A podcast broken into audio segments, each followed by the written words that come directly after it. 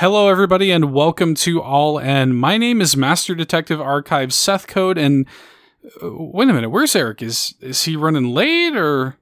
Seth, Seth, come in. This is Billy Hatcher and the giant Eric. Do you read me, old chum? Come in, over. Was this a walkie-talkie? Uh, uh, yeah, I've got you, Eric. Where are you, man? We got a show to do. Over. I'm delving headfirst into another expedition, of course. On the first leg of my journey, I'm braving the terrors of the GameCube's tomb. There's a treasure trove of terrific titles that have been buried here since time immemorial. Over. You, you know, when I said we'd be counting down the top five franchises that died on the GameCube, this isn't what I meant, Eric. Uh, over. Ah, but the next stop on my adventure is the remastered ruins. My fellow explorers the world over are positively puzzled. Does the uncovering of ancient artifacts assuage the appetite for affluent amounts of new art? Uh, over. That's a, a, lot of alliteration, and there is no possible way that the remastered ruins are a real place on this planet. But, but anyways, there have been a lot of remakes and remasters, and we're, we're going to talk about it. But, but Eric, you've got to get back here quickly. We have two guests joining us on the show this week. Seth Fulkerson from Seedy Eye Software and Audi Sorlie from Limited Run Games are joining us to talk about their game Arzette in the Indie Showcase. Uh, over. I'm there in two shakes, old chum. Over and out. Wait, what? Ah! Aha! Da, da. How, how'd you get here so fast? Uh, actually, you, you know what? No, I don't even want to know. We gotta get the show started. the best mysteries are yet to be uncovered, old chum. It's time to go all in.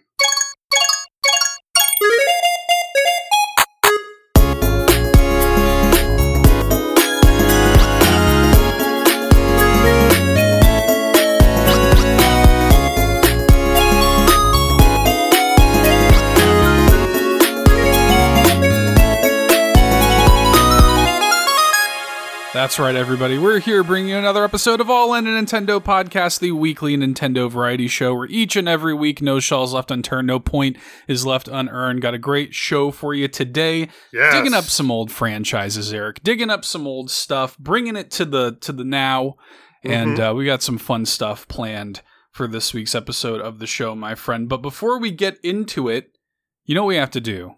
We have to dig up some patron shoutouts. That's right. That's right. We need to thank the wonderful friends and supporters, patreon.com slash all in podcast. Thank you all so much to everybody who supports us over there, especially our golden banana tier supporters like Rob Yapel, Third Strongest Mole, Sean, Shano, Baggins, Ashton, Tim A, aka NeoPrime33, aka Nintendo Dad number 4, Matt, Shy Guy City, Murray, Phelan Ward, Bill Tucker, Marcus O'Neill, Liam D, Bowza, Gamer Jason, Andrew Wilkins, and Foolish Fuji. Thank you all very, very much. But moving into our Triforce tier, Eric. We need to thank Josh Vaughn, the godfather of Tingle Love Tuesday, John Datfast Cummins, the host of the Retrologic podcast, so also the On Topic Retro podcast, the Globe Trotting Jet Setting Nintendo Hubbin Sparky of the Nintendo Hub over on YouTube, Adam Caparello of the Retro Groove podcast, as well as Octo Rock 1982 on YouTube, Shy Guy, the other half of our Shy Guy mod squad. Thank you, Shy Guy. Danielina Hosa, Dan and Luma, Solo Something, and the legend himself the Indiana Jones of the person who digs up old game franchises. Uncle Randy. Uncle Randy belongs in a museum, everybody. A national treasure, Uncle Randy. Exactly. I got, I got, two references in one, man. Look at us go. We're here, we're doing nice. it. Um, yeah, thanks so much to all of our patrons. We appreciate you very, very much. You can get a seven day free trial of the Golden Banana tier, of course, over at patreon.com slash all in podcast. We really appreciate that. You can also drop us some words entirely for free. We don't have any new words to share this week, no new five star reviews, but you can, you know, go ahead and get them in now. You're listening right now. You're already, you love the show. Why don't you just do it? Hit that five star review, Apple Podcast, Podchaser, yeah, Audible leave us the review. If you're on Spotify, it's real quick, it's real easy, and I'll shout you out here on the show. I'll do it. It's very easy. He will. Um, like I can't. I'm. I'm. I'm holding it back right now. He'll do it. Hold me back. Hold me back from shouting out these reviews, Eric. Yeah. So it's. Uh. It's very. Very Calm appreciated. down, Seth. Jeez. yeah. I know you're happy about the reviews, but calm down. Yeah, no, we we appreciate those reviews. It really it helps us climb the ranks. Uh, thank you, thank you to future you listening to this, leaving us that review. Um, we also weird little bit of like proto housekeeping. I guess you know we're we're we had two fantasy critic games released this week. We Um, did, yes. Double Dragon. Um, what is it called? Double Dragon Gaiden. Yeah, Double Dragon Gaiden. Yeah. Yeah, I thought that had another title than that, but I guess it's just that. Um, and then Disney Illusion Island both came out, but the review scores have not hit yet. The review scores have not hit at the time of this recording, so we can't give you an update on how many fantasy points we got. I'm sure they're both 95s. I'm sure. I'm I sure we hope so. cleaned up. For the love of God, I hope so. I didn't want to interrupt you. Double Dragon Gaiden Rise of the Dragons. That's it. I knew there was something to it. Yeah, yeah, yeah. Okay. They, well, we they, yeah. they wanted to fit a few more dragons into that title. Yeah, yeah. They they they didn't meet their dragon quota yet with that title. uh, yeah, but so those two released. We'll come back next week and give y'all the uh, the update on that for our fantasy critic. Speaking of but- digging up old franchises, I mean, that's right. I mean, Double Dragon, the Illusion series. I still have very fond memories of playing Mickey's Illusion Castle and Illusion Island, and even that really good like PlayStation Three remake of uh, Castle of Illusion. So it's- it's really nice to see the Illusion games back, um, even though they look much more like another franchise. I'm still very excited to play it this weekend. Me too. Yeah, I want to play it too. Definitely got my uh my eyes on it. That's why we drafted it. We we, we feel like it's going to be good. So we'll uh we'll let y'all know. You know, and you can always, you know, by the time you're listening to this, hopefully review scores have hit. You can hit the the fantasy critic link. It's always in the Discord and everything. You can hit that, follow along the league. Um so you'll know before we do. Uh but with all that being said, Eric, what's been going on in your world this week, my friend? Oh, my friend, I've had a very good week. A very, Good. very good week. Here we are, like right smack dab in the middle of San Diego Comic Con from last weekend. Evo is next weekend. It's just this awesome sandwich right in the middle, during which I've been playing a ton of amazing video games. Make sure to check out our news breakdown from this past week up now on the YouTube channel for us to talk about uh, all the big Mortal Kombat news that came out of San Diego Comic Con. But that did indeed, you know, get me back really hardcore into Mortal Kombat 11 this past week. I was slowing down a little bit, but then I was going to say you never Com- left. I was I was slowing down a little bit, slowing down, but you know. Every time I try to get out, they keep pulling me Yeah, back pulling in like a back s- in. like a scorpion spear to my back. Get over Yeah. here. Yeah. But you know, with all the news that came out of San Diego Comic Con and knowing that we're going into Evo, that just reignited. So I've been playing a lot more Mortal Kombat 11. Of course, I've just hundreds and hundreds of matches. And you know what? I- I'm right here. Let me just give you guys a quick update. Just Oh, a very God. quick update. This just needs to be a segment each week on the show at this point. I'm honestly surprised. I'm only at 130 hours. Very surprised. That is I'm only surprising. Only yeah. only 130 hours. I'm, I'm very surprised about that. Uh, well, I guess it shouldn't be too surprising. I've actively, no joke, I've actively been playing like six games this week. It's been absolutely nuts this week. Uh, in addition to Mortal Kombat 11, uh, I've also been actively still playing the new AEW Fight Forever. There's still a lot of stuff for me to do in that game, and I'm having a ton of fun, as janky as it can certainly be. But I'm still enjoying. I'm still enjoying myself so so much. It's been so long since a game like a wrestling game like this has been out that uh, the, the jank is almost quaint at this point. It, it's almost something. It- It's almost comfortable when you see it. I'm not going to, you know, discount the jank, but you know, it's it's almost like, you know, how you love somebody even with their flaws. Sure, sure, sure. Uh, so I've been playing that. I've been continuing to play Pinball FX, but there's been three big games on my palette for this week. And the first one I'm going to talk about is Chocobo GP, which we talked about a little bit last week because recently Square Enix completely re released the game sans microtransactions. And I want to go ahead and point you guys to our YouTube channel again because I actually did a video on it. What? Yeah, you did. You've been banging out those videos over there this week. Got two videos on the channel this week. Yes, and I'll talk Mhm. about the other one here in just a second. But yeah, go ahead and check out the brand new gameplay video I posted of Chocobo GP.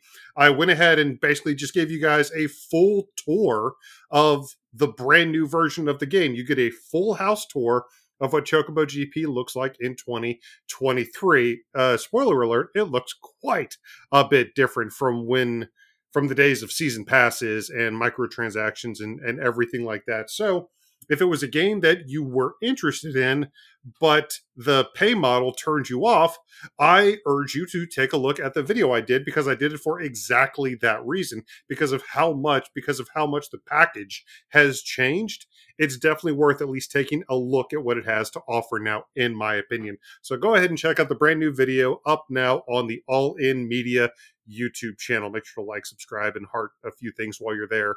BT dubs.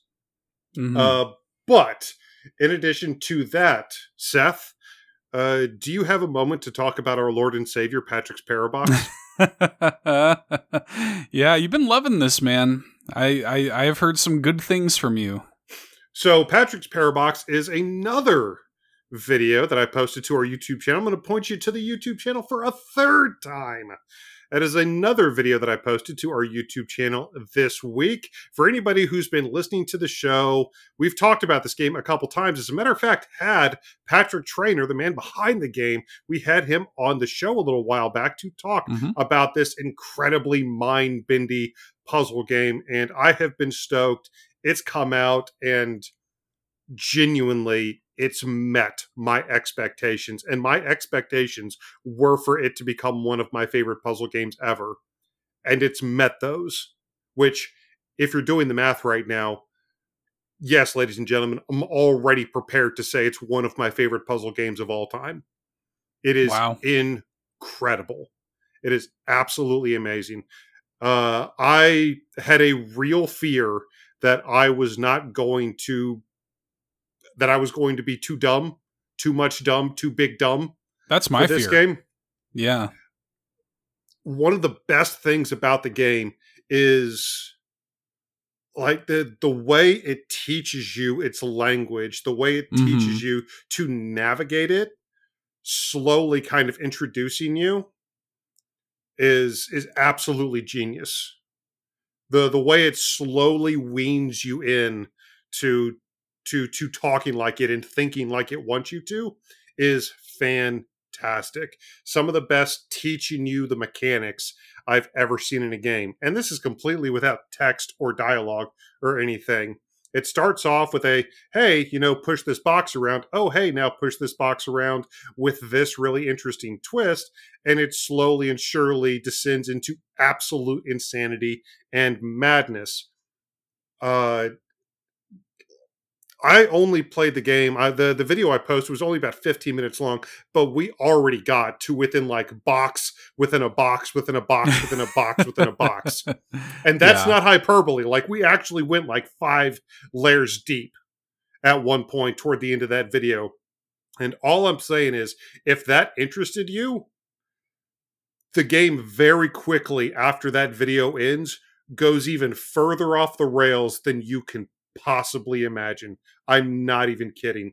It is insane and cool. And honestly, even just the the simple act of traversal even feels more than just, you know, some stilted you know control scheme just a little bit of animation that the the character that you're playing as this little pink purplish little box character with two eyes and just the just the personality with the undulations of the colors of the background and the the smooth but atmospheric jazz and and weird kind of industrial music going on in the background as well.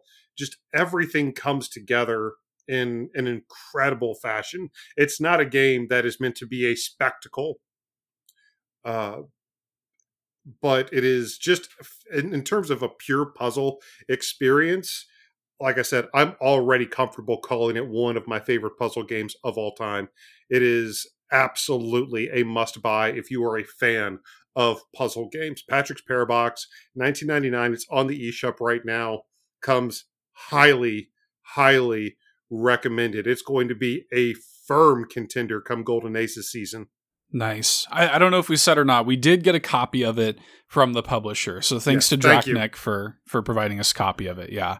Yes, thank So- you to Draknek and friends. Very, very excited to get that and to be able to check that out prior to its release. I was like a giddy little schoolboy.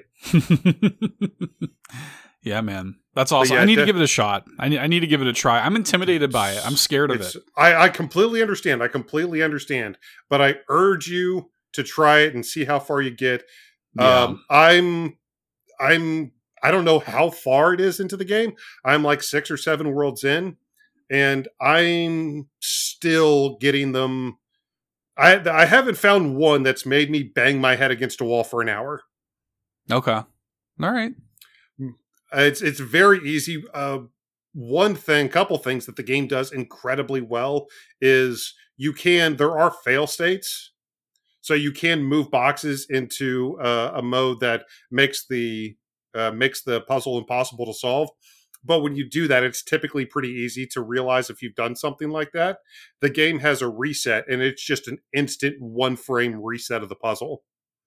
And none of the puzzles that I've seen yet are complicated enough to where just quickly resetting it like if you were going to speed run the game the individual puzzles will probably just take you a couple seconds apiece.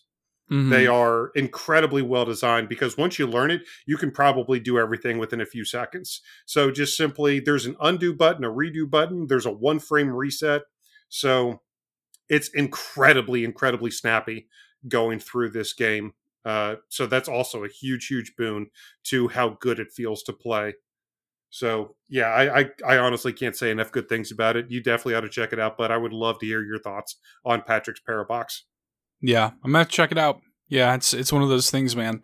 I um I've, I've been scared of it, but hey, we we got it, and uh, I'm you know hearing hearing all the the praise you've been heaping onto it, uh, definitely makes me makes me interested for sure. Yes, but of course, but of course, my main game this week, as if the other five weren't enough, my main game this week has, of course, been Nintendo's brand new release, Pikmin 4. yeah, yeah. So that happened, and we are currently, both Seth and I are currently playing through it. As a matter of fact, you shared a couple of your thoughts this past week on Carpool Gaming, but we are going to have our own all in review of this game now soon. It'll be soon. Yeah, I mean, we'll you know we'll we'll talk about it. We'll get there. It's uh you know the the th- I'm like 15 hours into the game, and um I have still like I'm still working on like 100 percenting the third like Yeah. area. Yep, yep, yep. So it's a meaty game. I, I don't know. Like it's it's the kind of game where like you you get out what you put in. It's one of those things you could rush through it pretty quickly. I was streaming it the other night. Yeah. And uh, John Ebo was was in the chat and I asked him how long it took him to roll credits and he was like, "Yeah, I rolled credits in like 15 hours." I'm like, "Well, I'm already there and I'm still on the third, you know, third area." So, um it seems like if you want to like 100% just that it. one more day cycle mentality, man. Just one more Yeah. day cycle. Ugh.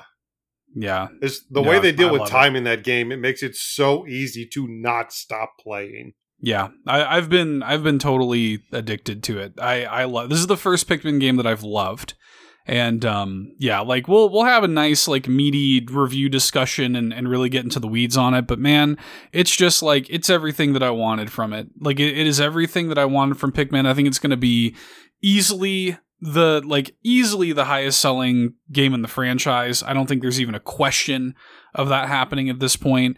Um, I, I think that the quality of life improvements they made to it, the sort of like removal of a lot of the stress, like the stuff that I felt like has put a barrier between Pikmin and I, um, just totally works for me. That like this is the, I'm like all about this one in a way that I feel like I've never really been with Pikmin before.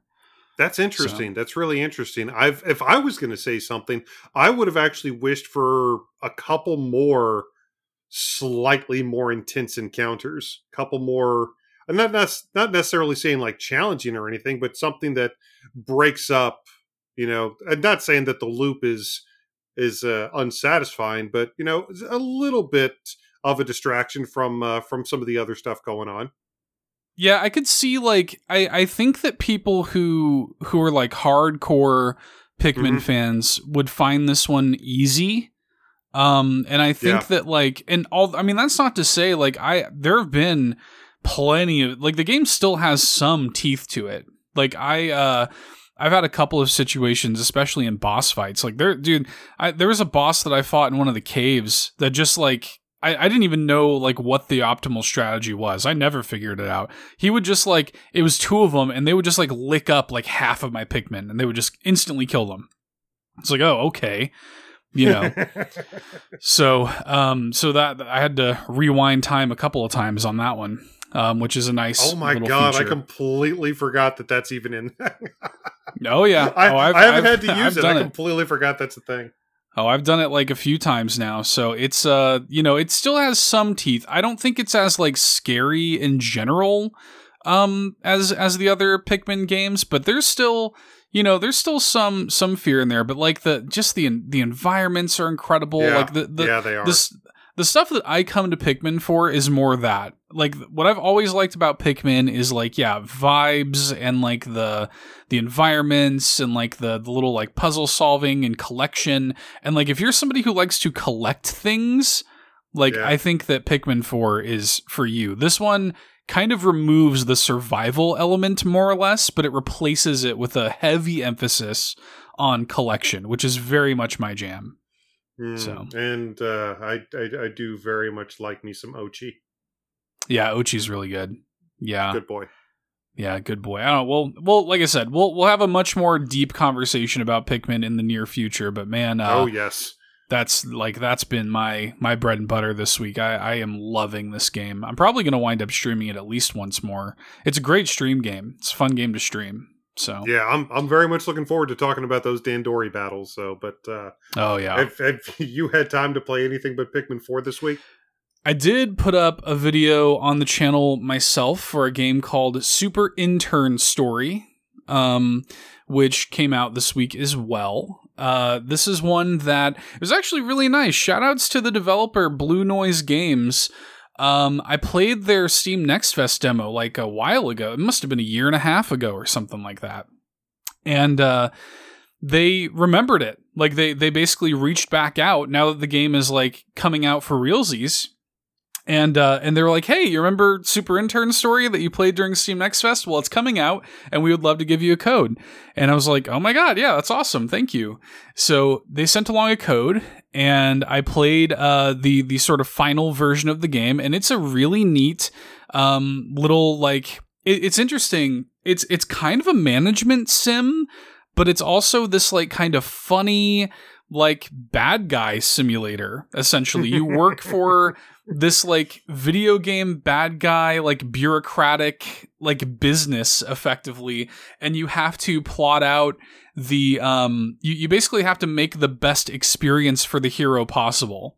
So you have like this stash that you have to pull out coins and hearts and like drops for the hero and like kind of decorate the stage with them before the hero shows up.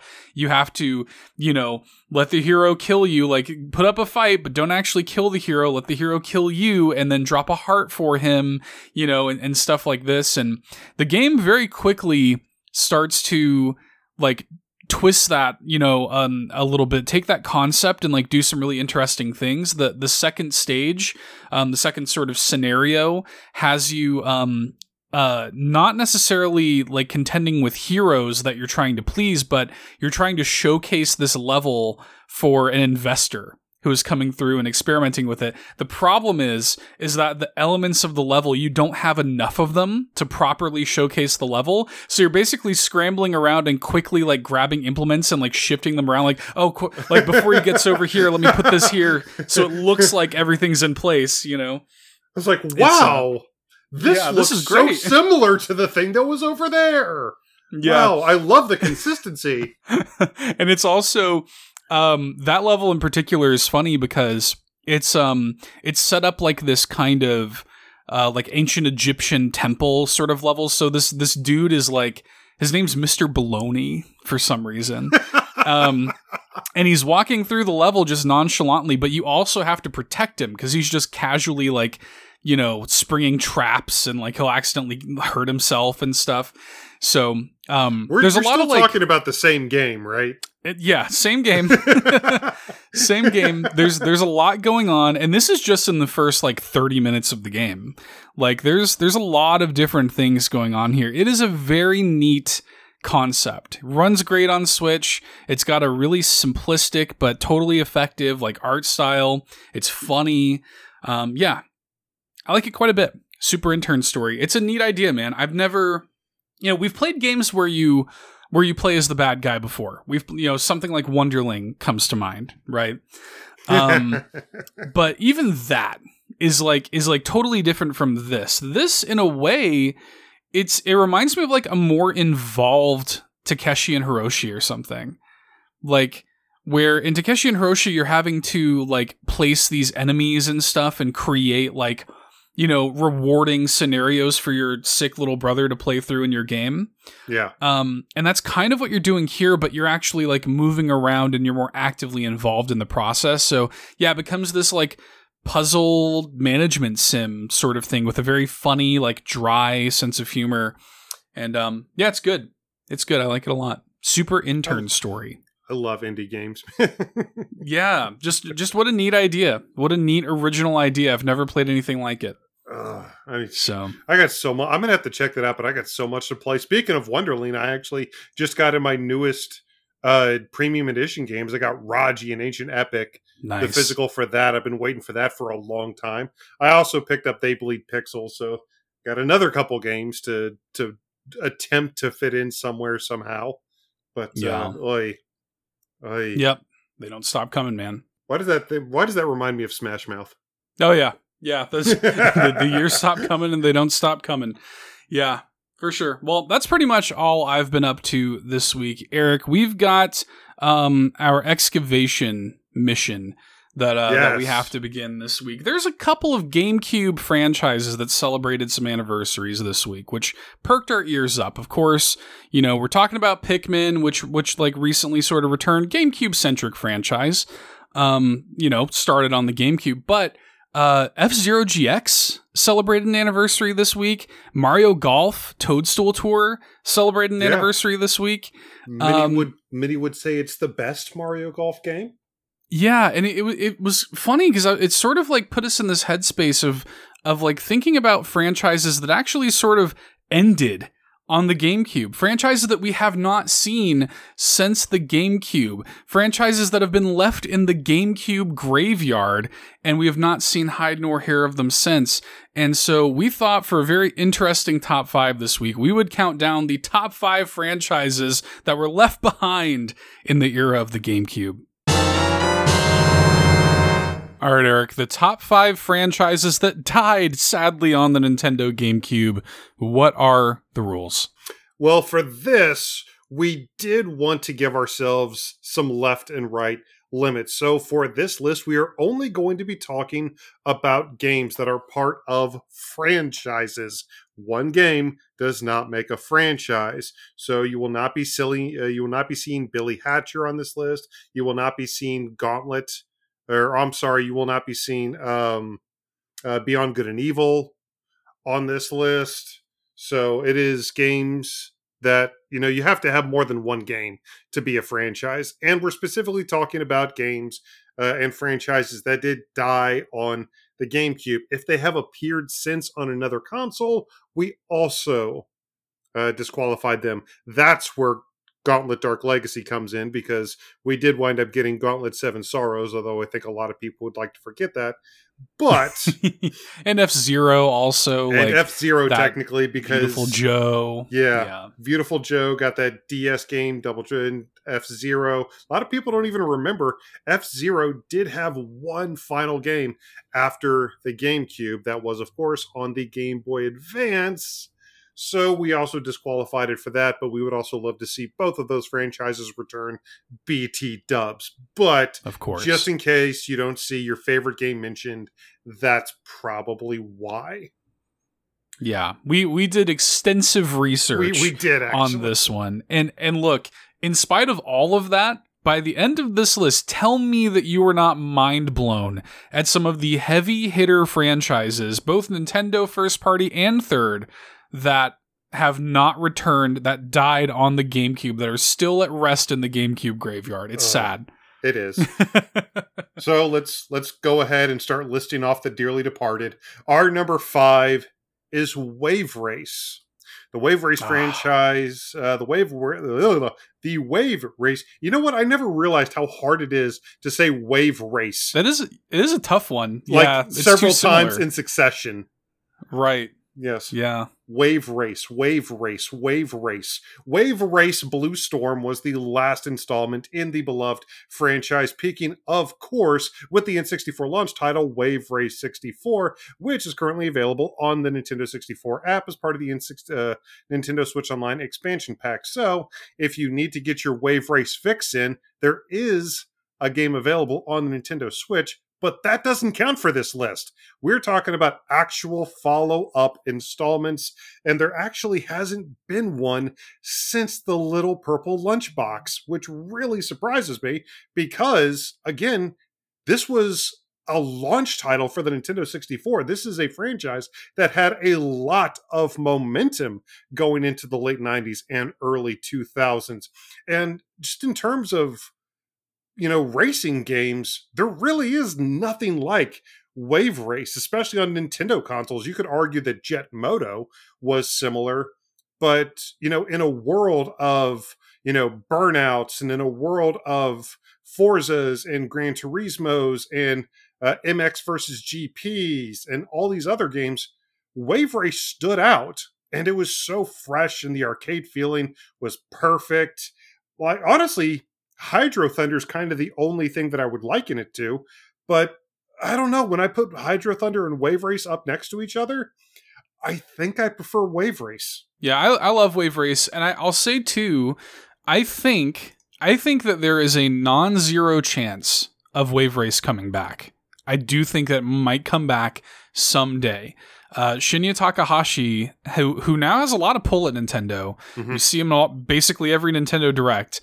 Um, I, I he sp- specifically has said as recently as 2018 that he wants to bring Wave Race to the Nintendo Switch. I In, like, a it, new- 2018 is not that recent, unfortunately. I guess that's true. Yeah, I guess that was five years ago, but still, God, Like, don't they're- say that. That hurts just to hear. there's there's an appetite, and they they also renewed the trademark in 2016. They clearly figured out whatever weirdness they had with Kawasaki, which is why we got it. yeah, on the yep, yep, Yep, N64. yep, yep, good point. And like in Wave Race, like this is a storied Nintendo franchise that like that original Game Boy Wave Race came out in 1992. That's over 30 years ago. You know, so like this this franchise is is pretty, you know, and it's it's always been well reviewed. It's beloved by fans. I think that and you know, there's um the the Fast RMX developers Shinen like actively they're like, "Yo, Nintendo, let us make a Wave Race. We'll do it." And nothing would make me happier than That'd if be Nintendo let them Good. Make a wave race game. Oh my Yeah. god, that'd be so good. Yeah. So I don't know, man. I like I don't want to put any like weird juju out there, but there's a part of me that thinks that maybe someday we'll we'll get another one. Hey man, I'm here Shout for it. I'm here for it. There's not nearly enough of you know, I, I'm always talking about arcade sports games and how I want more arcade sports games, and I do put my money where my mouth is when they come out. I get them and I play them. But like Hydro Thunder and Wave Race, and you know, the few games out there that felt like this, like this, they don't exist anymore. There's there's got to be an audience for these that somebody could tap into. It it really surprises me that you don't even see this on the indie scene, which has become kind of the havens for the haven for spiritual successors. I mean, yeah, Yeah. you know, we talk about Shinen and Fast RMX. Like Fast RMX still feels very different from what Wave Race is. I would still Oh, love, that's F Zero. or yeah, that's an F Zero game. yeah. Yeah. Yeah, it still feels completely different from what Wave Race is. I would still like for them to take over it because there are still parallels there. But Mhm. yeah, oh yes, please. Yeah, for sure.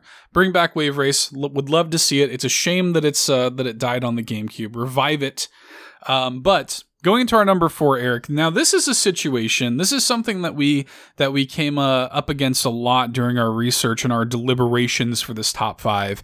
A franchise that sort of spun off into something completely different, but because it did technically have a numbered second entry, because it did technically have its own franchise, yes, it spun off into something different, but it is, in all technicalities, still its own unique franchise. Our number four is X Men Legends 2, which we have not seen since, or X Men Legends franchise, which we have not seen since X Men Legends 2 Rise of the Apocalypse on the GameCube. A great game that, yeah. um, again, you could, you could make the argument, yeah, it kind of spun off into Marvel Ultimate Alliance, but it's still its own thing. And since it had two of them, X Men Legends is its own franchise. It counts. it does count, yes. Uh, and I would absolutely love to see it back. I'm a huge fan of Marvel Ultimate Alliance. Marvel Ultimate, uh, Marvel Ultimate Alliance Three was actually a Switch exclusive. It was weirdly enough. Yeah. Uh, and I played the mess out of it. There was a ton of DLC for it. I played all of it. I spent a ton of time in Marvel Ultimate Alliance 3. Uh, that game actually means a lot to me because of its connection to uh, a, a, friend of mine that passed away.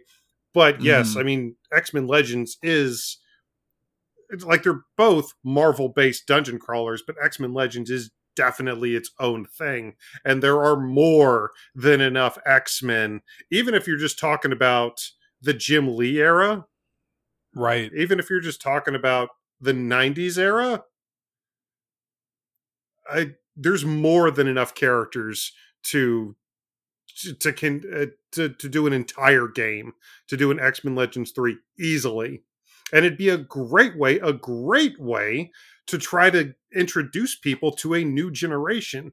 The the characters that are in the comic books now, there's a lot of people that have no clue what's going on, especially for for newer and younger readers who are coming in hoping to see a few familiar faces. Yes, they're still running around, but there's a lot of newer characters that would certainly benefit from a high profile video game appearance, and that's something that X Men Legends Three could absolutely take care of. And it's been more than enough time since Marvel Ultimate Alliance 3 came out that Marvel could release another dungeon crawling RPG like that. Uh, it was it, it was so so good, especially when it came out. I mean, obviously it was good. They spun it off into a franchise that encapsulated the entire Marvel universe, but you know, take it back to a slightly more intimate setting. The X Men are more than capable to carry a game franchise by themselves, has has been proven many times before. Yeah, yeah, I and I love like you know like having having the the X Men are all like already that they're the outcasts, they're kind of weird and stuff like that, but yeah. they're like they're take because this is focused like squarely on the X Men and their little world. You're fighting dumb characters like Grizzly and Sugar Man, you know, and like like just these like very obscure D lister, you know, sort of like I love that. I love like the sort of you know getting into the weird history of X Men specifically. You know, I, I, I like that. Also, shout outs to if Daniel Hinojosa is listening to this to this episode. Hi Dan. He this is one of his favorite games of all time. So shout outs to Dan. Yeah. So. X Men Legends 2 Rise of Apocalypse is so, so good. So, so good. Please come back. All right, but going into our number three, I mean, I mean, our number three is Capcom versus SNK. I mean, I mean, this is all you, man. I mean, this, this had to be on there. Had to be on there. This is like one of your all-time favorites. You guys know how much I love fighting games. Capcom versus SNK 2 is my favorite fighting game of all time. Like full stop. It's my number 1. It is my favorite fighting game of all time and it blows my mind that Capcom and SNK have not continued a mutually beneficial partnership, especially in the early 2000s when SNK started running into a lot of financial trouble. They wound up merging with Playmore. So, you know, uh, a lot of the SNK games that came out in the mid and late 2000s were under the SNK Playmore banner. Uh, like, I don't know what was going on with their financials and why they chose to distance themselves from Capcom, but they made several amazing titles together mostly Capcom made them, uh, I do want to add a couple quick caveats to this. The Capcom versus SNK games are distinct from SVC Chaos, which was on the Xbox. It is distinct from uh, SNK versus Capcom Match of the Millennium, which was on the uh, the Neo Geo Pocket Color, and it is also distinct from the couple card game battlers that were also on the Neo Geo Pocket Color, all of which are actually available on the Switch now. Oddly enough. Uh, but yes, the two Capcom versus SNK specific Capcom versus SNK fighting games made by Capcom are two of the most well regarded fighters ever made. And like I said, number two is my favorite fighting game of all time.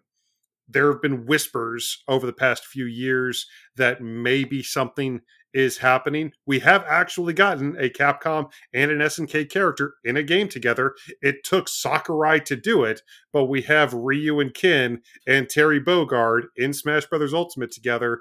So I guess maybe we had to disqualify that because that's technically a Capcom versus SNK game now.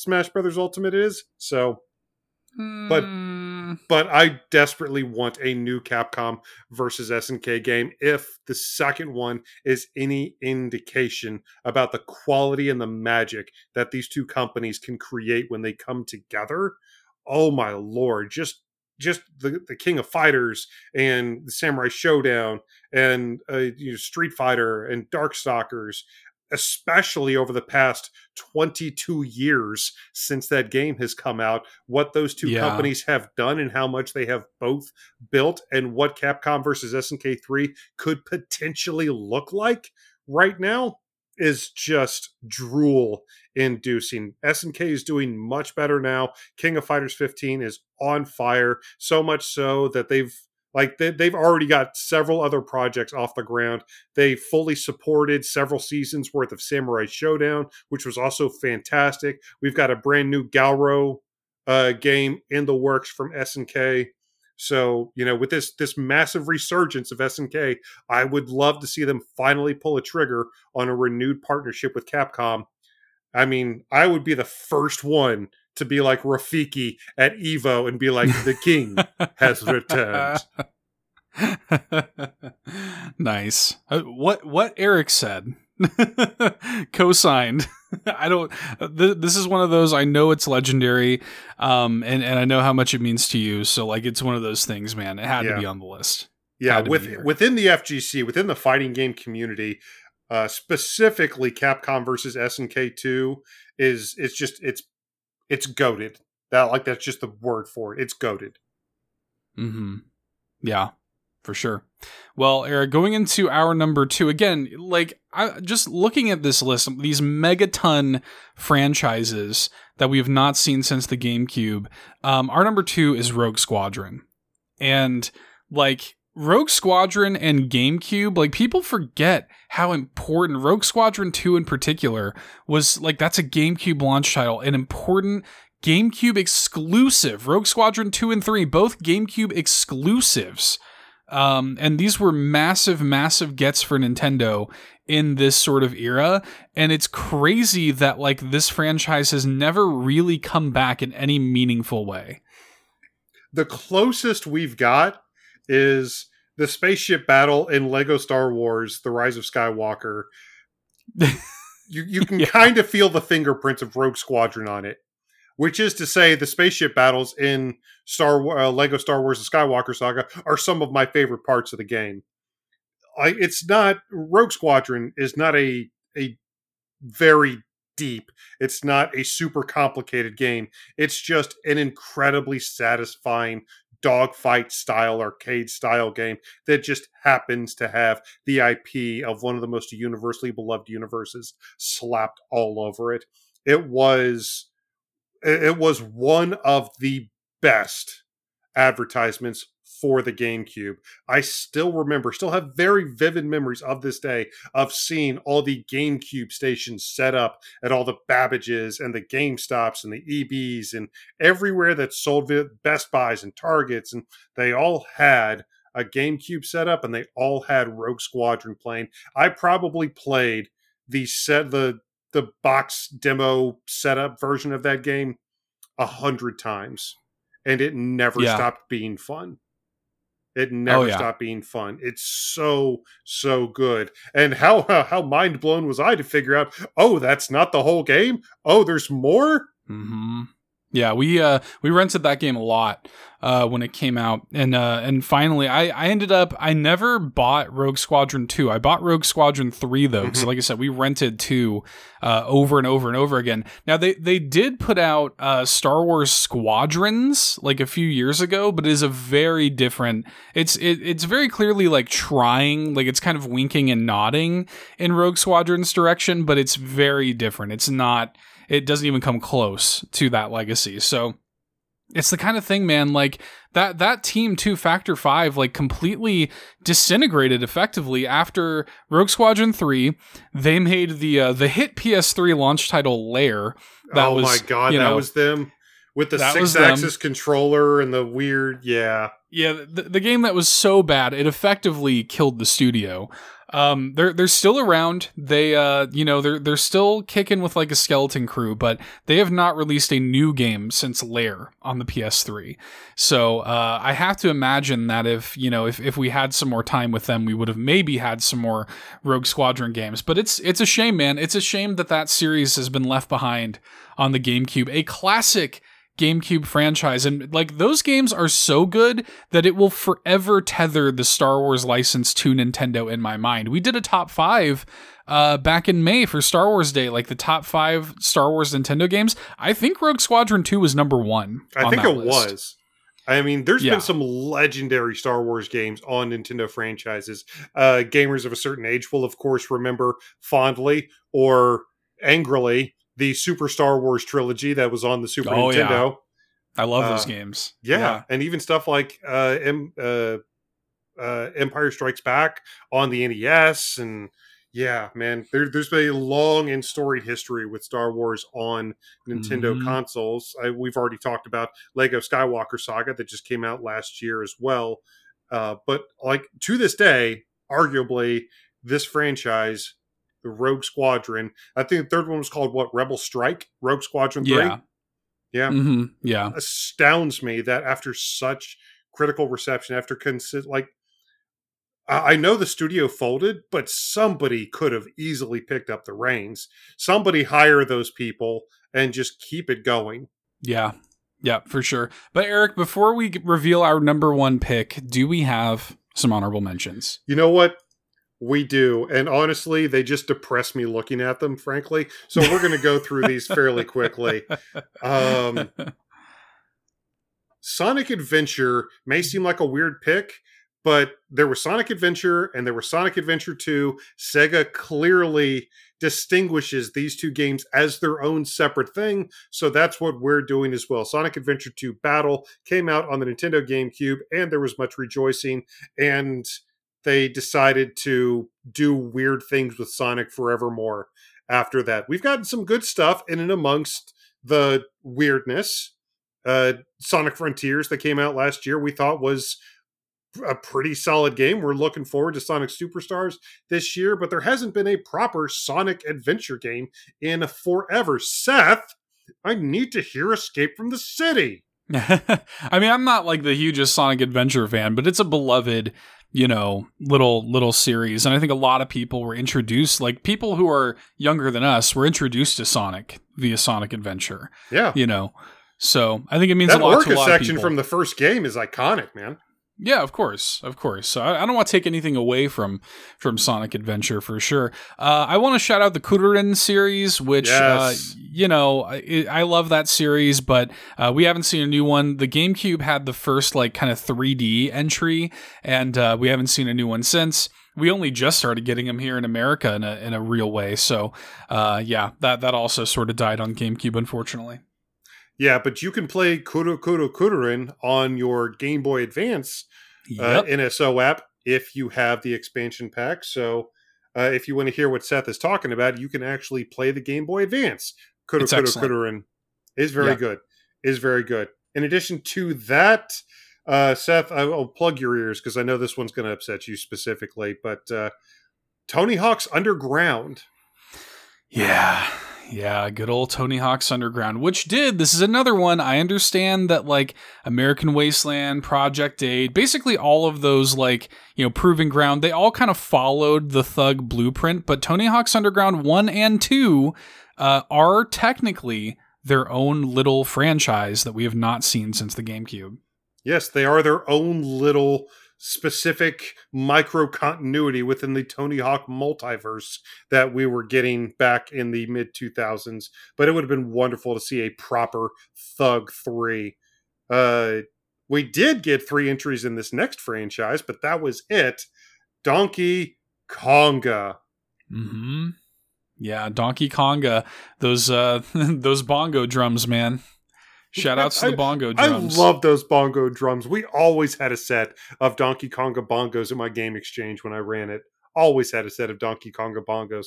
I love that. That was I I played I got to I almost got to Donkey Konga 3 without realizing that you could just clap. I was always slapping the side of the congas. Oh, yeah, yeah, yeah. Yeah. Oh, there's there's a couple little things you could do. The three is Japan only. We didn't even get three here, which that sucks. And then like the you know the the first two, it's like man, like what I would have liked to see that series continue. It makes perfect sense to have like to to especially now like we've got the joy-con the i mean those those uh bongos you could still just plug them in you know, like you could use the GameCube adapter or whatever, just plug them into the Switch. Even that'd be great. I'd be all over like that. The Switch doesn't have a USB port. If you still yeah. really, I would still honestly want to use like a proper set of bongos. But yeah, we've got USB ports all over the Nintendo Switch. I'd be down, 100% down. I mean, if we can get stuff like Samba de Amigo on the Nintendo Switch in 2023, we can get Donkey Konga. Yeah, and it, and it spun off into like Jungle Beat, which also like got a port on the Wii, but you know even that like it, it, it would still be considered a separate franchise. So yeah, shoutouts to Donkey Konga, R.I.P. Yeah, R.I.P. And Pokemon Colosseum, huge. That's a massive like Stadium, Stadium Two, Colosseum, XD, Gale of Darkness, all kind of like in that same kind of uh, like sub series of Pokemon, and we haven't even really seen anything similar to it. Like, yeah, we have like Pokken tournament and stuff, but it's not in this same vein as the as the Colosseum games.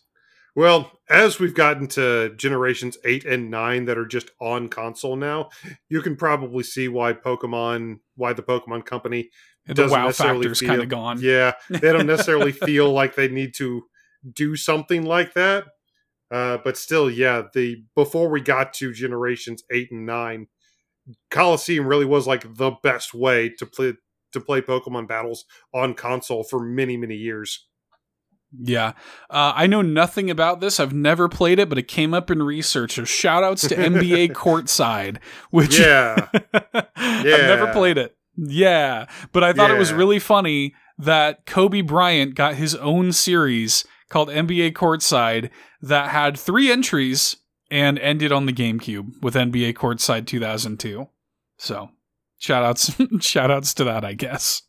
and we also had to disqualify it on a technicality, but I'm just going to very quickly shout out the Legacy of Kain franchise. I would love to see it come back in some yeah, way, but we, we I would too. To, technically disqualify that from it's from that's a weird one. It's a weird yeah, one because the, the the last legacy of Kain game was on like xbox and stuff. So it, it's it's a it's a weird one. Also shout outs to 1080 snowboarding which uh yeah. which also the 1080 avalanche was the last one released. That was on gamecube. Haven't seen that since. That's a nintendo made you know nintendo published sports game and we, ne- haven't seen anything wave race 1080 um, yeah. I don't know. But going into our number one you know we are speaking of weird We'll talk about Legacy of Kain being weird. Speaking of weird, our number one is a a legendary series that only managed two installments, but even then, you still decades later have people pining for its return. Our number one is Time Splitters. Yeah. I've never played this. I've never played any of the really? Time Splitter games. There's a huge gap in my gaming history. And uh, I I know that people love this. I know how legendary and well regarded it is. And uh, they were working on a fourth entry, got canceled. Uh, Free Radical, I don't even think is like around anymore. So yeah, no, they were renamed. Like they were brought up by Crytek, and I think they wound up getting dissolved in the the mid 2010s or something. But yeah. yes, uh, Time Splitters and Time Splitters 2 released both released back on the GameCube from a company called Free Radical that was made up of people who left Rareware. And Time Splitters was a first person shooter. And for those who are already connecting the dots, yes, this is a lot of the same people who brought us GoldenEye 007 and Perfect Dark. You could very easily consider Perfect Dark kind of a spiritual successor to GoldenEye, and by extension, you could also really consider Time Splitters a spiritual successor to Perfect Dark. And if that perks your ears up, it should, because uh, like especially because of the focus on multiplayer the the story and the game itself is absolutely bonkers uh, but one of the biggest things about the game was just like perfect dark and goldeneye before it like the main draw really was just this get a pizza and some mountain dew four controllers. I mean the nintendo gamecube naturally had four controller ports on it which helped. But you get everybody sitting around a tv on a friday night and you know just playing this game that was oh my it was it, had like all the charm of those 1990s rare games like banjo like conker uh, it had all the charm of the visuals but it was like that meeting counter strike it, you had like elvis impersonators shooting off gingerbread man heads you had lasers and shotguns and it was absolutely bonkers. One of the most pure fun, stupid, enjoyable, crazy multiplayer modes I've ever played in an FPS. It was it was so so much fun, so so much fun. It really stinks that uh, Free Radical is no longer around. I don't even know who holds the IP to Time Splitters, but I would absolutely love to see. They could honestly just re-release Time Splitters with updated online netcode just re-release Time Splitters too, and I'm sure that alone would sell a couple million copies. Yeah, I I think I honestly think that this has a, a decent you know chance of it. Um, because they are apparently the IP is owned by Deep Silver, um, and Deep Silver is is like a I think a subsidiary of THQ Nordic, who is no stranger to you know re-releasing stuff of this era. No, they um, are not and apparently they expressed interest as as recent as 2021 in making a new Time Splitters game. So here's hoping. Uh, well, I mean, THQ Nordic just gave us AEW Fight Forever, so you, please. Yeah, well, I mean, look, they're they're bringing back like the old like SpongeBob, you know, yep. games in this era and stuff. Yeah. So yeah, they they can do it. So that that'd be kind of neat to see. And that's maybe that's the the tact that they'll take. Like they'll re-release the old ones, take the temperature of like how well that does, and then make a new one. That'd be neat. That'd be cool to see. That would uh, be cool to cool. see. Yeah, for sure. Well, let's uh yeah, let's run down our list one more time, my friend. Yes, number five, we have the Wave Race franchise that ended with Wave Race Blue Storm on the GameCube. Our number four was X Men Legends, that franchise that ended with X Men Legends 2 Rise of Apocalypse on the GameCube. Our number three, the Capcom versus SNK series, which ended with the, well, the GameCube version was called Capcom versus SNK 2 EO. Yeah, and our number two was, of course, the Rogue Squadron franchise, which ended with uh, Rogue Squadron 3 Rebel Strike on the GameCube. And then, of course, number one, the Time Splitter series, uh, unfortunately ending with Time Splitters 2 on the Nintendo GameCube. Was it, it's like Future Perfect or whatever is the third one, right? Isn't that the that's the most recent one I think on the GameCube? Time Splitters Future Perfect. That's what that's what uh, Wikipedia told me. So yeah, Time Splitters Future Perfect on the GameCube was the most oh, recent one. Yeah, yeah, yeah, yeah, yeah. I apologize. Yeah. I apologize. Yeah that's what we got, folks. That's uh let us know if there are anything that, that we missed. I I would be shocked if somebody comes in with something that meets our parameters that we missed. I would be shocked. We we researched very laboriously over this one, y'all. So, as you can tell by my know. mistake just there. That's okay. That's okay. It happens. Uh, cool. Well, yeah. Let us know. Uh, I would. I would love to hear your thoughts on this. But yeah, megaton franchises that we haven't seen since the. I mean, stuff like Rogue Squadron, Capcom SNK, X Men, like Wave Race, Time Splitters, legendary franchises that we've not seen since the GameCube. Yeah. And let us know if you'd like to see any of those come back. Let us know what your favorite games that you haven't been able to play since the GameCube are. Uh, reach out to us on Facebook, reach out to us on Twitter. You know, let us know your favorite games from Nintendo's Purple Lunchbox. But, I mean, honestly, Seth, we're getting arguably enough remakes and re releases these days anyway. Sure, for the sake of preservation, for the sake of history, it'd be really cool if we could make just all of these games available all the time. Uh, but you know, with so many remasters, with so many re-releases, with so many remakes, with so many retools, uh, do we think maybe, possibly, potentially, there's a problem going on at the big end? Yeah, it, it's it's an interesting conversation to have. We thought we would take a little bit of time and dedicate uh, a little bit of a discussion to Nintendo's potential remake remaster problem. Let's talk about it. So before we start getting into this, just right out the gate, uh, I just want to make it very clear we are not about to start levying accusations uh, of misconduct at, at, at Nintendo, and we are unapologetically very excited about many of the remakes coming uh, soon. Super excited about Baten Kaitos. Super excited about Super Mario RPG. You know, I'm of course incredibly excited about the remake of Star Ocean. hmm Uh, but with like all of these remakes coming through the pipeline, it does bring up a couple interesting points about both how we got here and potentially even the future of the industry, I think. Yeah, it's it's interesting because yeah, it does sort of call into question like what um you know uh, there are a lot of people who who do sort of disavow like the glut of remakes and re and it is a glut like there's a lot of them this this year alone we've already gotten several some of the ones that you just shouted out are the ones to come but like even you know remakes of stuff like the advance Metroid Prime wars remastered that we Metroid just got. Prime. Yeah, Yeah. like we've we've gotten several of them like just this year. We're getting like, you know, multiple like definitive editions that are like coming out all the time. And it's and yeah, like to your point, we we eat that stuff up. Like we we like that and it's great for preservation. Pikmin 1 and 2 just came over. You know, like this kind of stuff is happening constantly and like it's it is good from many perspectives. From many, many perspectives. One of my favorite gaming experiences of this year so far was re- like We Love Katamari Reroll.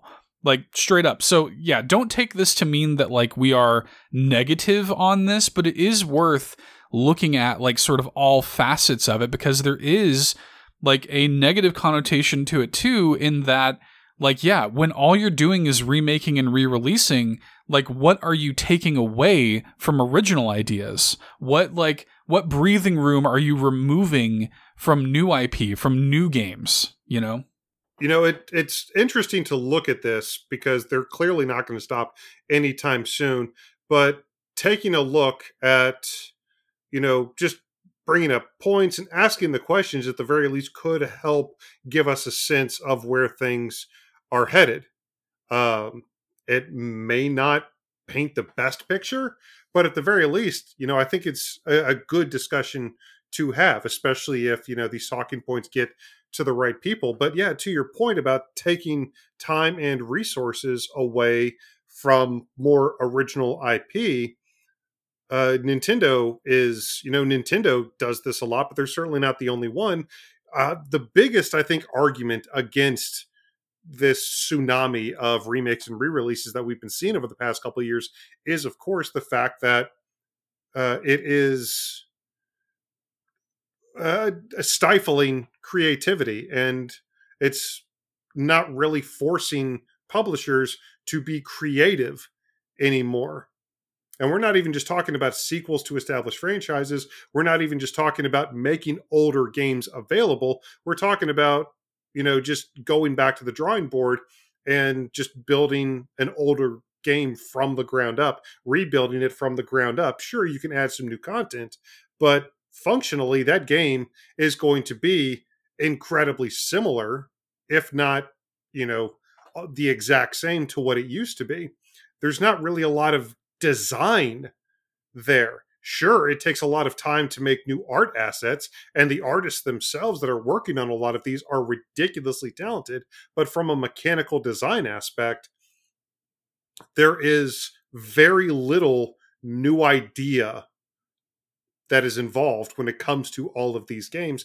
And one of the biggest arguments against these is the fact that, you know, you're basically just allowing people to to fall back on inside the box thinking and it stifles creativity and it creates an environment where new fresh ideas can't thrive the way that they might have used to.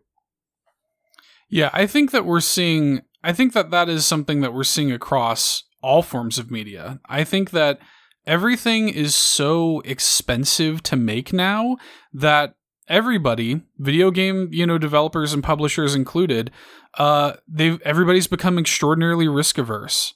It is a lot. It's a much easier sell for somebody like Nintendo or you know whoever to say, hey, like rather than spending a whole lot of money and you know and and putting out a brand new game that's going to take all these all the all the all these resources and development costs and stuff like this wouldn't it be a lot easier to just like put something else out that we that we know everybody's going to love? Wouldn't it be easier to you know put out a super mario rpg or something like that rather than a new riskier for example paper mario or something like that? Wouldn't it make more sense to just re-release the old thing and don't again we're excited and it's great for people who you know who have like never had the opportunity to play some of this stuff especially uh, it's a great way to to have those experiences for new players. And i think that's another reason why they do it is because they kind of come out smelling like a rose like at the end of this. It's kind of like it's almost a victimless crime in their eyes. In their eyes, it's like, hey, like we're yeah, preservation, and yeah, like people are getting the chance to experience this for the first time. But really, it's kind of like it's it's also the the biggest benefit from their perspective is it's also kind of an easy buck, and um, and I think that the more expensive games become, the less risks people are going to take. I think it's just the the beginning of it, and this is not just in video games; this is in movies too. The reason everybody's latching on to like Barbie and Oppenheimer is because finally there's an original idea out there. you know. Well, when it comes to video game budgets, video game budgets have very famously ballooned, uh, you know, beyond hundreds of millions of dollars. In many cases, AAA video games cost more than most AAA movies being made today. The amount of money that a AAA publisher or developer has to sink in to get the absolute best graphics, to get the absolute most power from every frame that they're putting out, because, you know, we see it all the time on the internet oh, this doesn't look 100% photorealistic, therefore this game equals trash. You see one bug, and all of a sudden, people are getting called out over Twitter for making the worst game of the year. People take little nitpicky things and they blow them up all over social media. I know this may come as a shock to many of you, but that's how it works a lot of the time. And in order to keep that from happening, in order to keep positive word of mouth going about their games, AAA publishers and developers are constantly feeling pressured to you know to spend hundreds of millions of dollars on the absolute best technology out there to try to create the best product that's ever been made. Because if you don't come out as the best game that's ever been made what was the point even? So i completely understand from their perspective why people do stuff like this. Because gaming is an incredibly nostalgic pastime. I am an incredibly nostalgic person, and many gamers of a certain age are incredibly nostalgic. So remakes, re-releases, reboots, you know, stuff like that, they are ways to circumvent a lot of those expectations.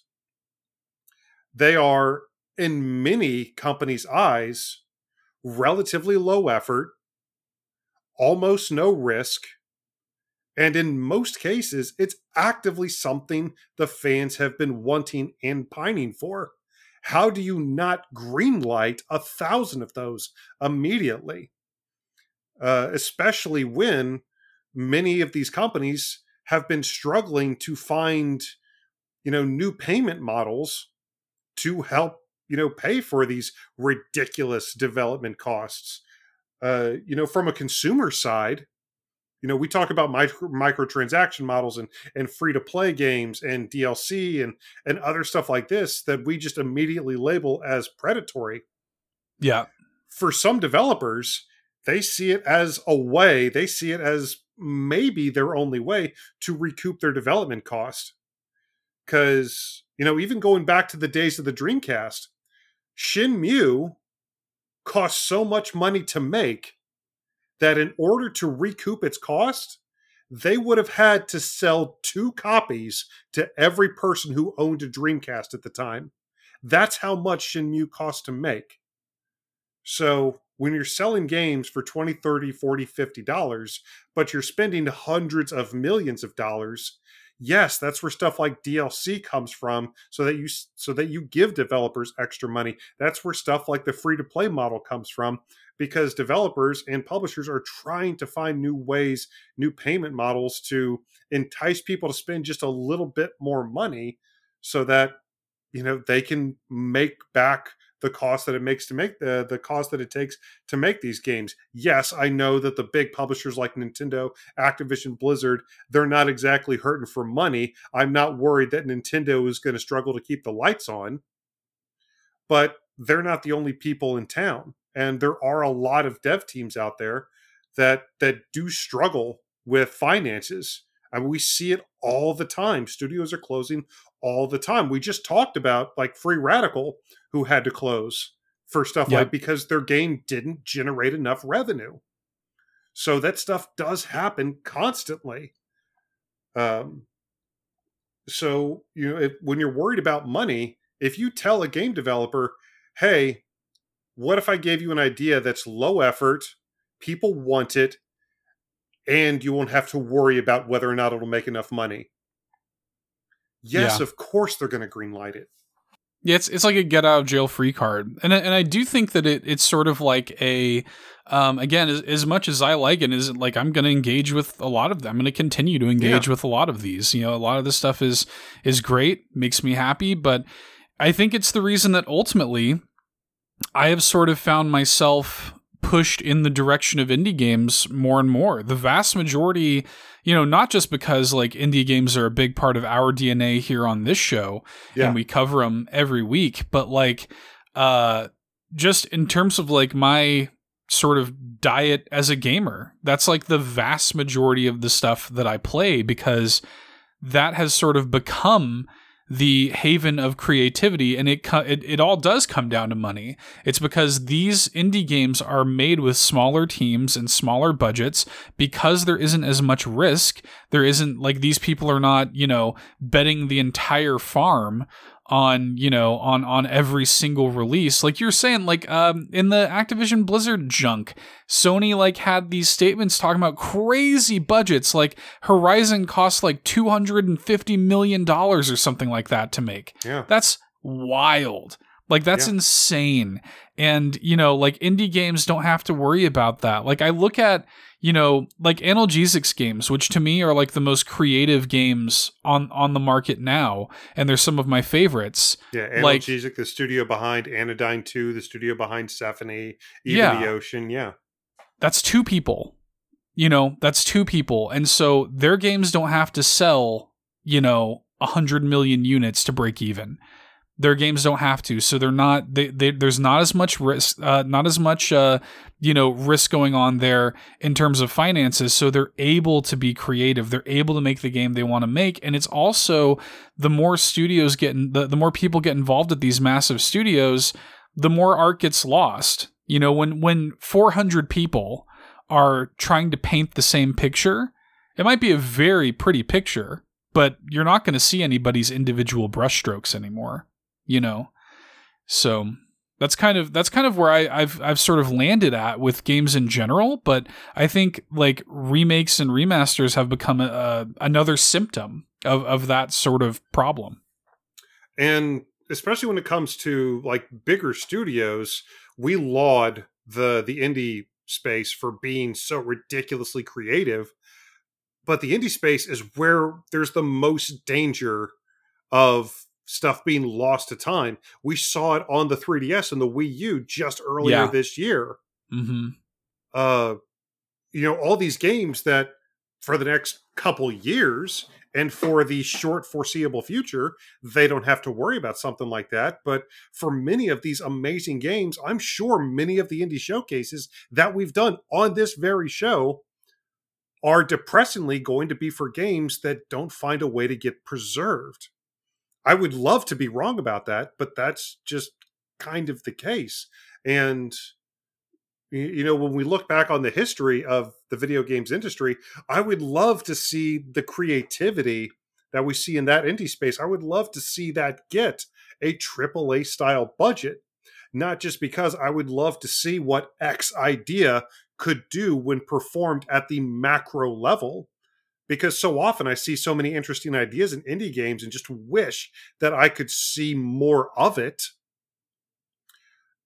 But I also would love to see that budget because very often that budget comes with a much greater chance of being preserved.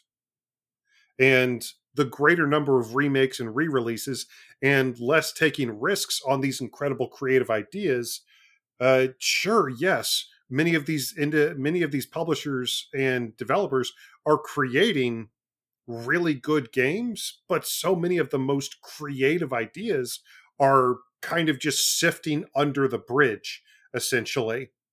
Sure it's beautiful while we see them pass but eventually they're going to drift so far down the river that they get lost forever and all we have left with is the bridge. While it may be a nice bridge the metaphor is getting away from me, but hopefully you guys get where I'm coming from.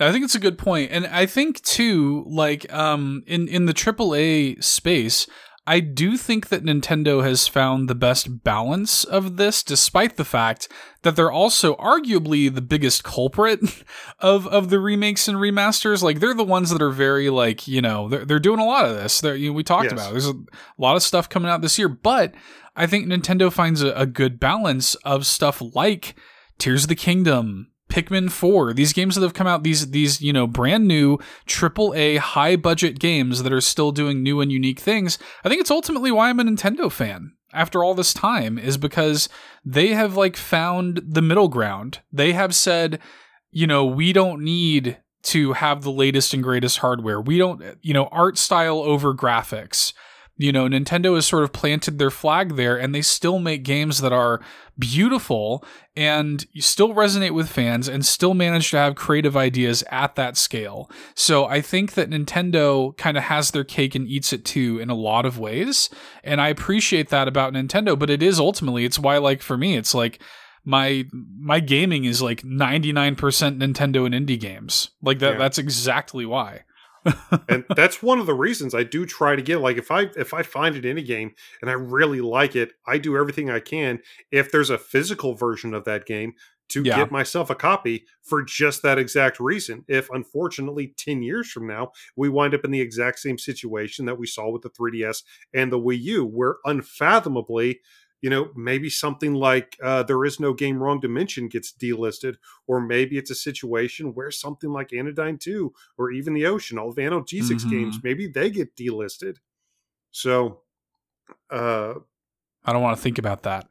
I know you don't. but there were a couple other, you know, just thoughts I had. And if, if I could put my tinfoil hat here on for a moment, please. It's it's been 10 years since Mario Kart 8 came out. Yeah. It's been actually 10 years since Mario Kart 8 came out, and we've been talking about remakes and re releases of games. But here for the past couple years, we've seen Nintendo do remakes and re releases of content, of tracks. And uh, like Mario Kart 8 is still amazing. It is. But I've been playing it for 10 years. Yeah. right. And it's it's cool to see new content and it's nice to go back, but let's all be honest with ourselves. That initial weekend that all the content has come out, that's been 98% of the time that people that most people have played Mario Kart over the past couple years are just the weekends that those new courses come out. Yep. Because those new courses, while great by themselves, are not going to get you back into spending 10 hours, 15 hours a week on that game.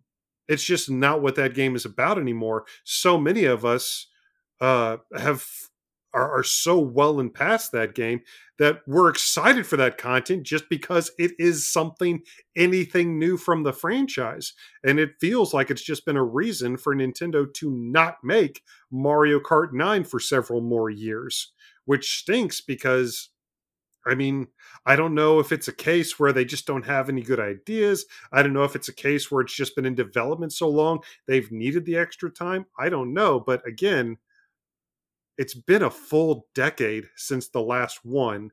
It's still selling well, which I'm sure also contributes to Nintendo's, hey, we'll just Yeah. wait this out a little while longer. That's just it. Yeah. Yeah. But but ultimately uh, I mean, ultimately like Nintendo has to do something with it, right? We've only got one more drop for the booster course pass coming here at the end of 2023 and then there's going to be a lot of people be like okay nintendo now what At a certain point, it's like, like where where do you go from here? Because now it's like, are you is Mario Kart Nine just like legit never going to happen? I think Mario Kart's a really a really good point. I think it's a really interesting sort of thing because you're you're right. It sort of inevitably becomes like that.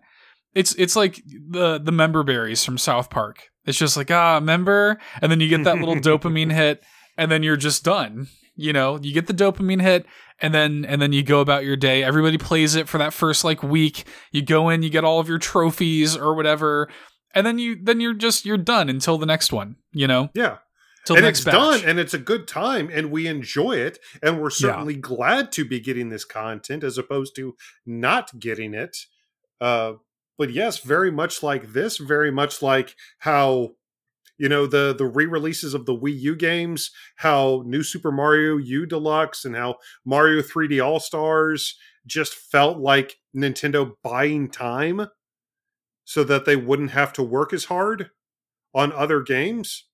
And you know saying that they don't have to work as hard is it, I, I know it comes off as completely ignorant because we don't know what goes on at those companies. We don't know how hard they're working. I'm sure there's an artist and a developer at Nintendo that want to reach through the screen right now and choke me. Uh, but you know, from a consumer standpoint, again, after 10 years, I think it's fair to say that Nintendo should have at least done something with a core follow up. And I'm sorry, I don't count Mario Kart Live yeah, well, and or I Mario think Kart too. Tour. Yeah, well, that's fair. I I think that it's um I think another like uh like facet to this too that that we have to consider is that like it or not, like we are at the end of the life of this Switch era. If we get a Switch Pro, Switch 2, whatever, like Mhm. There's no denying that like the the core Nintendo Switch is long in the tooth. Like it's it's this is probably the final year of the baseline Nintendo Switch. I mean, I think that everybody sort of expects that 2024 is going to see some sort of new hardware uh, from Nintendo. I think everybody's expecting that, and uh, I think that like you're you're also sort of seeing Nintendo like kind of biding their time a little bit. Like I think that's that's also an element of this of like let's you know put out these remakes and and remasters or whatever bide our time keep them happy you know not not show too many of our cards so that we have stuff ready to go you know whenever we launch the next thing next year. I think that also feeds into it. I think that's maybe why we're seeing uh, a little bit more than normal from them this year. So i think that might also be an element of it. Very possibly. Very possibly. I know that, uh, like I said, we are going to continue to be excited about a lot of these remakes and re-releases. These are games that in many cases Seth and I grew up with and you know I've already copped to being incredibly nostalgic, but again, you know, maybe tightening my tinfoil hat just a little bit more. I'm not accusing any publisher of doing this. I want to make that very clear. However, I'm just saying that I could see how some people might think that IP holders are intentionally not making games available so that they could potentially have that remake re-release in their back pocket. Absolutely. Yeah. Because if you just as as amazing as it would be if Nintendo just made the entire GameCube library available tomorrow. Every game that they have the publishing rights for, they just put up on the Nintendo Switch eShop, made available tomorrow. As amazing as that would be, I'm sure there are a lot of dev teams out there that would be a little disappointed because that would potentially make a remake or re-release of that title drive less interest and therefore drive less sales. So again, I'm not accusing any publisher or developer of doing this, but specifically when it comes to this idea of preservation that we have been bringing up for years, I could see how some people would think that maybe some companies specifically withhold games from the public so they can have a potential remake or re-release in their back pocket and make more money off of it. I think it's an objective truth. Like I, I think that is for sure what's happening. I think that um I'm sure like, that's why we didn't get Mario RPG on the Nintendo uh the Super Nintendo NSO. Like I, Yeah. I I guarantee you that's why we never got it there is because Nintendo knew they were doing that. totally. You know, there's a there's a couple other games that are also very conspicuous by their absence on the Super Nintendo NSO app that, you know, maybe, you know, if you guys want to put your tinfoil hats on with me, you know, maybe we could start. I'm just saying. I'm just saying. No, yeah, that's that's one thousand per. I mean, yeah, like to just bold face. The the reason that Chrono Trigger is not on there is because I didn't Chrono want to Trigger. say Chrono Trigger. It's a thousand percent what's going to happen. Chrono Trigger will get an HD 2D re-release, like a Live A Live style re-release that's going to be full price, sixty dollars, and we're all going to buy it. You know, we're going to be like super excited. That's one thousand percent what's happening.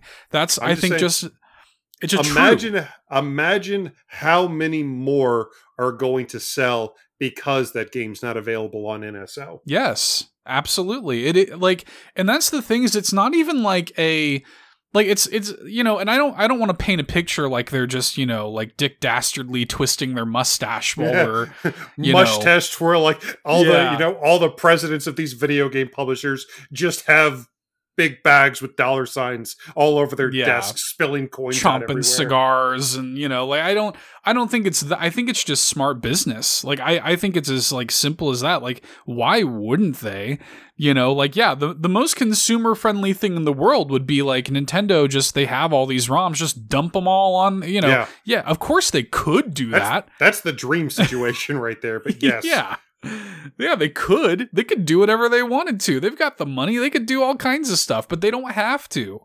You know, and so why would they? It doesn't make smart business sense. You you shouldn't do, you know, there's a fine balance. There's a there's a tightrope to walk, and I think that for what it's worth, I think Nintendo walks it fairly well. I mean, the reality of it is is you can just boot up your Nintendo Switch and if you have NSO, like yeah, I could go on, I could play the Oracle games whenever I want now.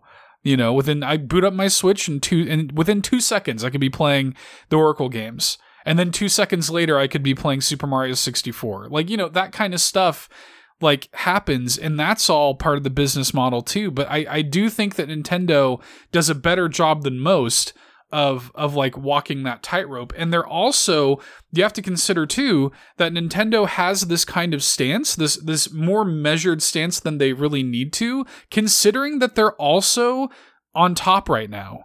Like Xbox gets lauded for you know, their kind of consumer friendly practices, and they are. Game Pass is great. Game Pass is awesome. There's no denying it. Their backwards compatibility measures have been great. They put a ton Yeah. Yeah. of resources into backwards compatibility. Like the fact that you can get on your Xbox Series X and play the vast majority of original Xbox games and and they actually are enhanced on Xbox Series X in many cases. Like that's incredible, you know, but you have to imagine that if Xbox was on top of the world and they didn't have to do those consumer friendly moves to stand out, they probably wouldn't have. You know, so like the fact that we have what we have as Nintendo fans and they're also on top, I think it, like I think we're in a pretty decent spot. It's not perfect. We're not in a perfect situation, but I think we're in a pretty good situation as Nintendo fans, all things considered.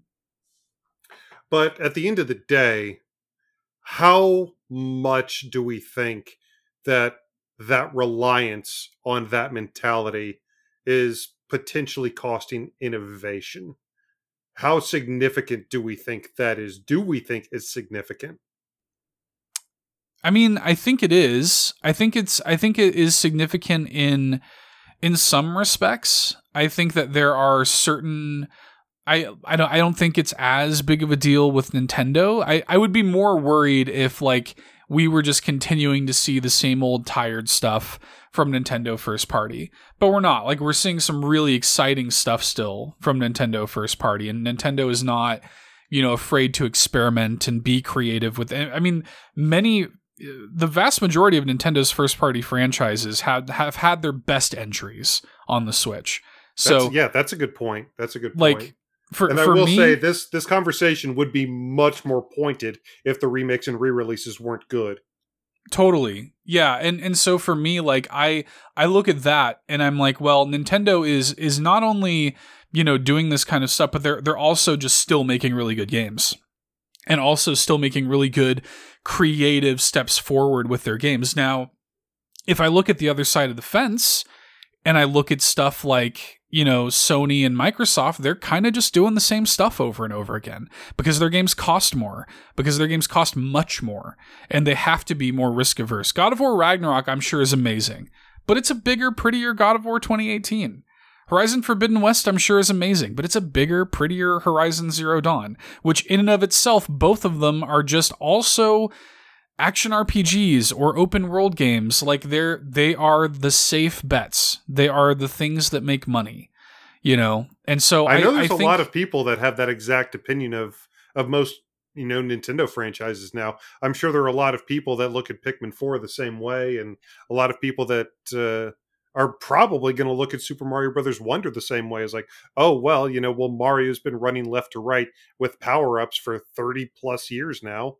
It's just the same thing all over again. Yeah, I mean, you could. I think you could make that sort of reductive stance about anything if you wanted to. I think you could reduce pretty much any video game to that if you really wanted to. But I think the like unique ideas that are coming forth, like you know, in Horizon Zero Dawn, you ain't turning into an elephant. you know what I mean? Like that's not happening. Um, I, I think that there, you know, there are some exceptions to the rules. I think that Ratchet and Clank does some cool, like, unique stuff. Like, if I'm looking Yeah. across the street a little bit, I actually think Halo Infinite had some pretty cool and unique ideas.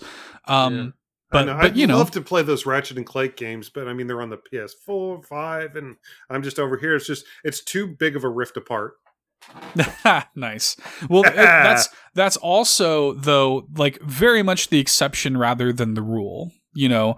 And like on the big budget scale from non Nintendo, I think that uh, this is another reason why the FromSoft games do so well, and even they are kind of in danger of people being reductive to those of oh it's another soulsborne like game. Like like that was such a breath of fresh air when those games came out. And like FromSoft's games are so big and so like uh, powerful because they're new and creative at the scale of AAA um, that they effectively created a whole other genre around them you know? Like that's how powerful new and creative ideas are is that when you can actually branch out and make something new and innovative and successful at the AAA scale in that space, you you've effectively created another genre. So I think that's really interesting. I think there's a really interesting sort of like examination to be made there to the point where now people who have never cared about Armored Core now care about Armored Core 6 all of a sudden. You know? So it's interesting, man. Cre- creativity in this in this art form is an interesting thing and looking at the sort of like and, and it all does boil down to money and the effect that money has on art. Um and and the the ways that money can stifle art. And I think we are seeing a lot of that in the AAA space. I will say when it comes to re- like on the on the flip side of them stifling creativity, there's a lot of remakes and re-releases that have proved that maybe the missing ingredient was just a couple modern touches, maybe a couple quality mm. of life ideas that hadn't been come up with and especially uh you know, when it comes to the Wii U remakes, the deluxe remakes, the Wii U had such a woefully small audience with some amazing games on it that like we were happy to see all those games get remastered and and re-released on the Nintendo Switch so that they could actually be appreciated for the good games that they were.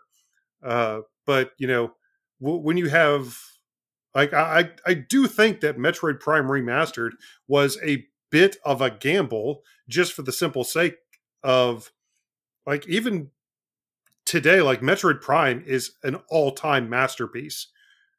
So trying to go back and tweak the wheel a little bit there that felt a little unnecessary to me. Like it, it turned out incredibly well but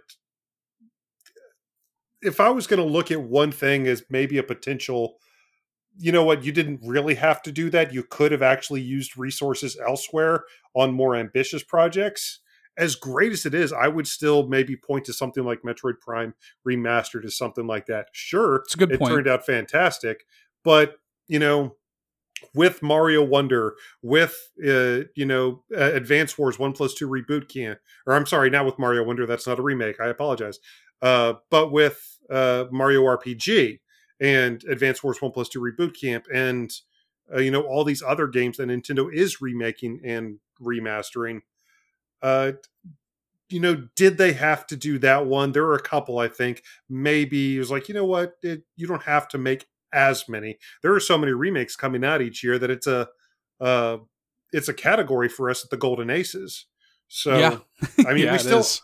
we still eat them up, and frankly, you know, I say all this Metroid Prime Remastered might just take the Golden Ace for best remake or re-release. It's oh, it's it's incredible. Well, and I think too, I think it's a great point, and I, I think that like the argument for like like did did Metroid Prime Remastered take away resources from like Prime Four? Like could could Prime Four exactly. have come out exactly come out earlier, right? If they hadn't focused on that, I think that like we're never going to know the ins and outs of that development. I think that the the common thought is that like retro basically went back and and like refamiliarized themselves with Metroid Prime and used that game's development as almost like a like think of it as like scratch paper or something when you're writing like an essay. Like, hey, let's just do this. Let's get the engine up and running. Let's get it working on Switch. And hey, as a happy side effect, we've also remastered the first game, and let's you know sell a million copies of that and uh, and have a little fan friendly move. I think that that probably is the case. But on the flip side of this, you see something like the Link's Awakening remake, which has a beautiful, completely new engine and art style that was made just for that and never seen again.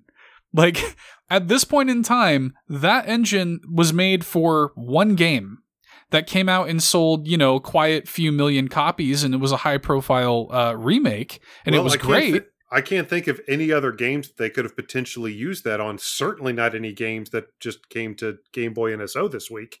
That's what I'm saying. They like that engine could have been used. Like I would love nothing more. Like to to this point, if they just let you know, and I've said this on this show, if Grezzo was able to just continue the 2D Zelda franchise with that engine, like that is dream scenario for me, but like that is maybe an example of kind of like what what we're talking about where you'll put resources like that into remaking an old game, but you won't put resources like that into making new ones. You know, with the same team and with the same engine that you've already developed. Like at that point I do think that's a little bit of a misstep. So, it's interesting, man. There's a lot of layers to yeah. to that conversation. Yeah, there is and honestly, we could probably be here all night. But uh, this is this is a conversation we would love to hear your take on. Make sure to reach out to us on Facebook, on Twitter, Uh, like let's have that conversation in the discord. Do you think there's too many remakes? Are you not interested at all in newer games and you only care about the remakes? Are you as hyped as we are for a lot of the stuff coming out? Like i said i'm still unapologetically incredibly excited for stuff like mario rpg and star ocean the second story. But i mean when you look at stuff big picture when you look at the macro level when you look at the industry as a whole there are a few interesting angles to look at this from. And again, we would love to hear your thoughts on it. We are just two dumb Nintendo content creators. so I'm sure you've got uh, a really cool and interesting take on it that we would love to hear about. So go ahead and do that. But speaking of cool and interesting and more talented than us, Seth, we have an incredibly special guest to bring to the show today. We do. In fact, we have two incredibly special guests. And this is a situation where this is kind of the best of both worlds. This is let's take something old, let's bring it into the modern age, and let's do it with an independent developer. Um, Arzette was revealed during LRG3, wound up being one of our favorite announcements of the entire mm-hmm. show. A game very clearly calling back to the old Philips CDI, you know, Nintendo games, stuff like the Zelda games, Hotel Mario, you know and uh, universally man, we, beloved titles all. Oh, oh yes, but but very beloved by uh, creator Seth Fulkerson, uh, who is joining us on the show. Also joining us uh, is is Audi Sorlie, who is coming over from LRG from Limited Run Games, who is the producer uh, of the of the title, and we are so excited to welcome him to the show right now. All right, dear listeners, Arzette the Jewel of Faramore is one of our favorite announcements from LRG3 this year. We've got two special guests here to talk about it. Please welcome to the show right now Seth Fulkerson from Seedy Eye Software and Audi Sorlie, lead producer on internal development from Limited Run Games. Yay! Yay! Yay! How are you? Thank you so. Uh, thank you both so much for joining us today. Ah, thank you for inviting us. Yeah, thank you so much. Appreciate it super excited to be talking about Arzette. How did you hear about this game? How did you hear about Arzette? How how did exactly. this come up? Did this Have you seen this? Have you heard about this? So so that would y'all actually I've, I know I've already introduced you. You've already blown out your drums with the yay, but if you could just introduce yourselves, um, so that people can associate a name with the voice, that'd be that'd be sick. I go go ahead, Seth. Okay, uh, this Seth. Yeah, I'm just kidding. Uh, yeah, um, two sets. there are two sets on this show. It's going to get quite confusing. Confusing. Yeah. yeah. yeah. So uh, I'm Seth Fulkerson, uh, better known on the internet as Dopley. Uh, I'm the uh, developer, creator, uh, person responsible for Arzette at Seedy Eye Software, which is my very subtly named company name. yes. So for the for those listening, obviously, you know, because it's audio, you can't really tell it's not the letter C D I. Yeah, no. it's C D I. It's very. I, I like it quite a lot. Like, you'd be surprised. One of those finger like, guns, like, oh, I see what you did there, kind of thing. Yeah, but you'd be surprised how long it took some people because, like, obviously, I've been keeping track of people like watching the trailer and like reactions to it, mm-hmm. and then like, there's a few of them that like have talked about it multiple times. And it's like on their third discussion about it, where they like go into it. And it's like the name also it's CDI. And it's like, yeah, dumbass. Like Yeah. I have a lot of love for my customers, I swear. I most definitely do. Yes, yes, yes. So, did you introduce yourself? I, yeah, I, I told you that to, covers everything. Why don't you yeah, go ahead? You said your name right. Yep, I I didn't flub that. All right, so right. You just need to speak with more confidence, Seth. You're so soft spoken. I can't even hear you. So soft spoken. Sorry, I'm I'm foreign. like I'm actually reading this interview off a script just to make sure that like I know what I'm saying. You're doing a great job. Just stick yes. to the script. Everything will be fine. Audio. Yes. It's kind of weird that you wrote out that reassurance in the script. Uh, I'm Audi Sorlie, and I am the lead producer at Limited Run Games, uh, mostly on our internal developments, like I was introduced by you guys.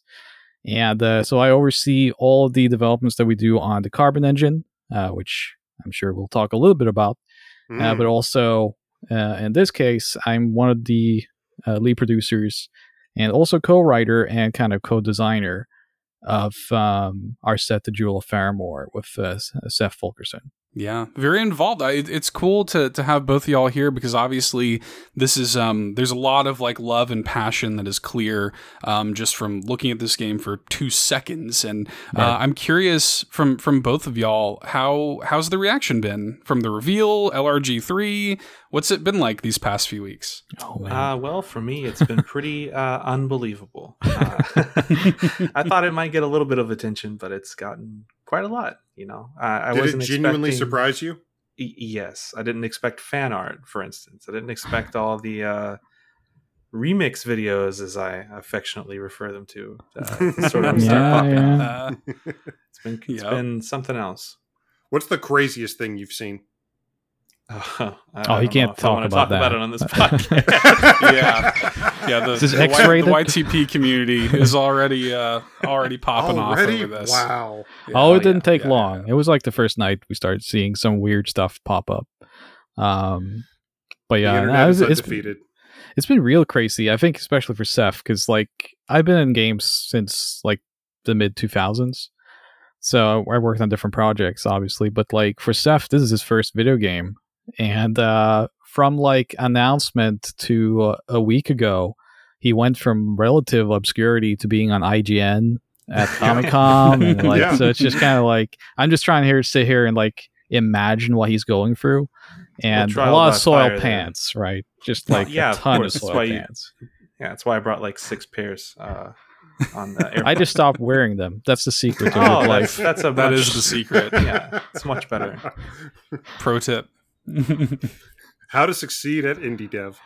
Um, soil, soil your pants. Step two, nothing. but for for those people who somehow may not have heard uh, the insane ground zero explosions from LRG3, like how would you describe Arzette to people who have blasphemously not heard about it yet? Uh, it's a uh, loving homage to early 90s uh, interactive media. Uh, it's an action platformer uh, done in a fun and beloved style. Is that, is that good, Audi? That, did I get the pitch right? Yeah, at first I thought you started talking about plumbers don't wear ties, but you, oh, managed to steer in the right direction. So yeah, I mean, it is basically it's the spiritual successor to the Zelda CDI games in the sense that it's a game that looks at the positives of that design uh, the interesting level designs, the quirky characters, um, the beautiful background art, kind of like all the f- kind of positives has been accentuated into a better game. Right, making a good game. Yeah, so yeah. that's one thing we need to clarify because I've seen comments being like, "Why are they making a bad game?" And well, it's like, well, even though I'm the producer on it, it's not that bad. I mean, that's I do think that is kind of the elephant in the room when you're autumn when you're trying to emulate something that has been kind of so famously a flub. You talk right. about Hotel Mario, you talk about uh, you know, the Zelda CDI games, and right. yeah, they they are kind of the butt of jokes. However, yeah, I mean, you're absolutely right. There are still positives to take and potentially build off of. Uh, and even though most people don't you know necessarily look fondly back at Philip's little passion project from the early 90s you guys do. So just tell us a little bit about why you have such a love for uh, for this device and for this era of gaming. Well uh, you go ahead Audi you seem like well for me so for me i grew up in the 90s uh, 80s and 90s and you know the first things i started gaming on was like commodore 64 and then I went over to the Amiga on NES. And the idea, because I, I had EGM and these magazines, and I kept seeing like CDI coverage as well as 3DO, which is another console I love. And this kind of, you know, I think we often now look at those consoles for its FMV games like the Night Traps and, you know, yeah, these of kinds of games. But I clearly remember growing up in that era that the potential of video games expanded beyond your wildest dreams coming from these cartridge systems or microcomputers where suddenly you had like video you had that for me like game music has been yeah, CD such a big sound. Yeah. yeah. and, yeah, and it's like, man, you can put like CD music with a game now. That's such an interesting concept. It really just all these aspects that the CDI promised and you saw in like still shots really interested me.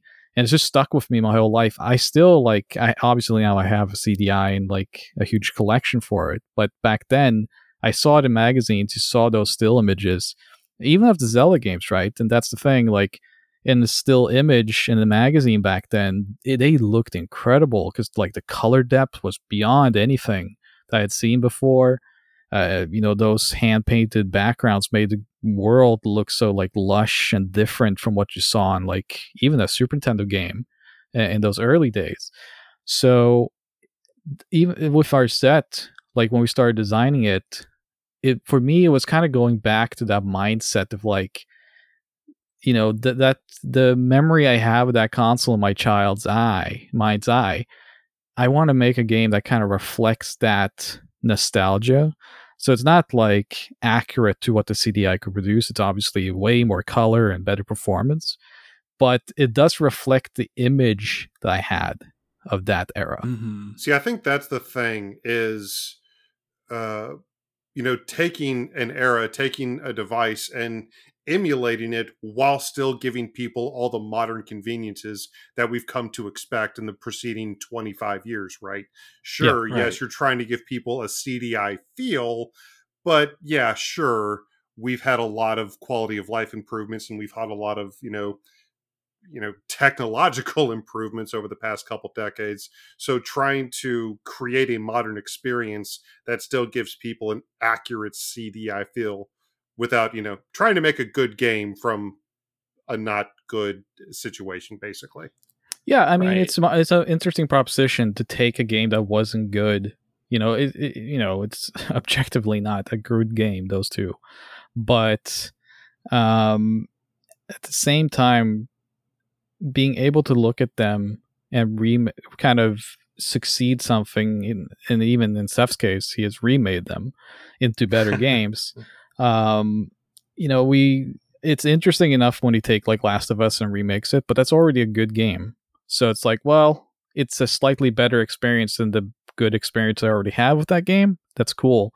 But much like my love for bad movies, it's like the idea of taking something that wasn't successful, that wasn't really good, but seeing can, how could we make that better? How could we make it fun? That's an interesting challenge and something I don't see enough in gaming. Right. And I think that's really touching upon like my core like love for it all is, you know, I saw saw a ton of uh, potential in those original games. Um, Right. Especially um you know, like learning like sort of the story behind the games and like how limited they were, like in terms of resources and development time and everything. And uh just uh you know, they they, they couldn't really do what they wanted to do. So to to really like s- sort of explore like the design concepts and the style, you know, really lean into, oh, you know, it's interactive media. You know, you get a game and you get cartoon cutscenes. Like, like what what if you could just do that, you know, and and wrap it in a style that people seem to like, Yeah. and uh, just really explore that because yeah, I think the bad movie like analogy love is a really good one because I also Mhm. like terrible films like Hottie and, and bad video games, obviously. Nothing. There's nothing wrong with that. Well, I, I definitely wanted to ask about, um, sort of how long this has been, you know, germinating for. Because I mean, like you remastered those old Zelda CDI games just as like a fan project. Was the Mhm. the seed for Arzette already planted at that point? We're already working on it. Did you already know you wanted to make this before then? So, uh, like I've said a, a few times before publicly, uh, those projects were both like an exploration of like, oh, um, what would they be like if they were like had like the rough edges smoothed off? Yeah. But Mhm. also, can I finish a video game project?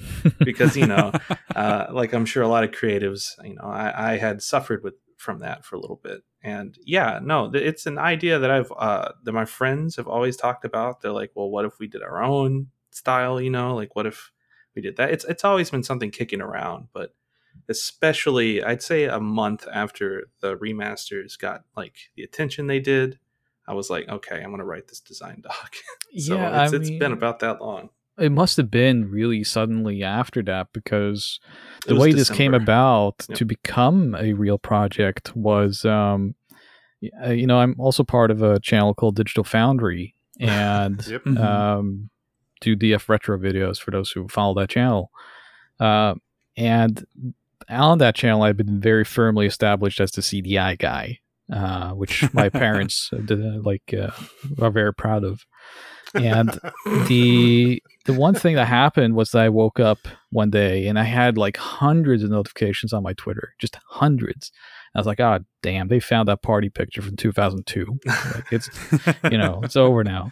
But then when I actually looked at it, it was like, "Oh wait, like there's like something about the CDI going on," and it was all these people saying like, "Hey, Audi, you you need to check these remakes out," and it was like the first version you put out publicly, I think.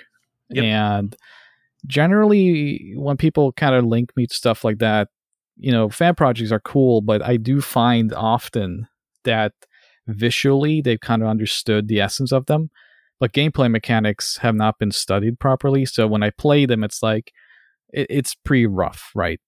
So I figured that this also was kind of like, well, it's probably someone that got the assets from the CDI games extracted, put it in kind of like some sort of uh, Unity container, did something with it, put it out.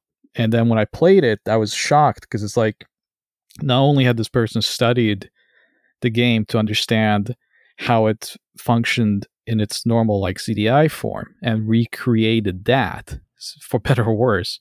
Uh, they had also, you know, looked at those positives and had made it into a better experience as a toggle. And I was like, that's again, like I said earlier, it's like, man, that's such an interesting concept and exactly what interests me. So I reached out to Seth, or maybe he reached out to me. I forget which direction it went at first, because You turned out that to me. Seth, yeah, I think so, because we wanted to do some kind of footage uh, coverage on it, and it turned out that you were a big fan of ours on uh, Yep. Digital Foundry. So it was just kind of natural for us to start talking, and it was like, I'd say a day after we started talking for the very first time, you were like, "I got this idea for a game." I was like, "All right, let's go." Like, Is, is it based on CDI? All right, let's go. Is Uh, that really all the code? Like you were just ready, you were down to. Well, a thing about me is uh, when I start planning a project, I really plan it, and I already had like a design document written. Yeah, I was very stuff. impressed by this because obviously people do come with pitches here and there. Uh, either it's like you know from a fan community standpoint or towards limited run, um, and you look at them and you know usually fairly solid ideas and whatnot. But Seth had never made like a commercial video game before, but his design document was better than some pitch documents like I've gotten that are from actual published developers. So I was like, well, you really want to make this game, huh? Uh, yep. and uh, it was just very impressive. So I kind of felt like there is something here. And being that it's his first video game, um, I kind of want to be part of this and make sure that at least, it, even if it's not successful, uh, even if like we don't finish it, I just want it to at least be a positive experience. So I was like, you know, I Mhm. kind of want to work with you on this and just see what we can do because I think this looks like a fun idea. And honestly, like, who knows? Maybe eventually it will become a published game. Uh, I don't know. And uh, yeah, here we are now. Yeah, here we are now. Wow, it's been a ride, huh?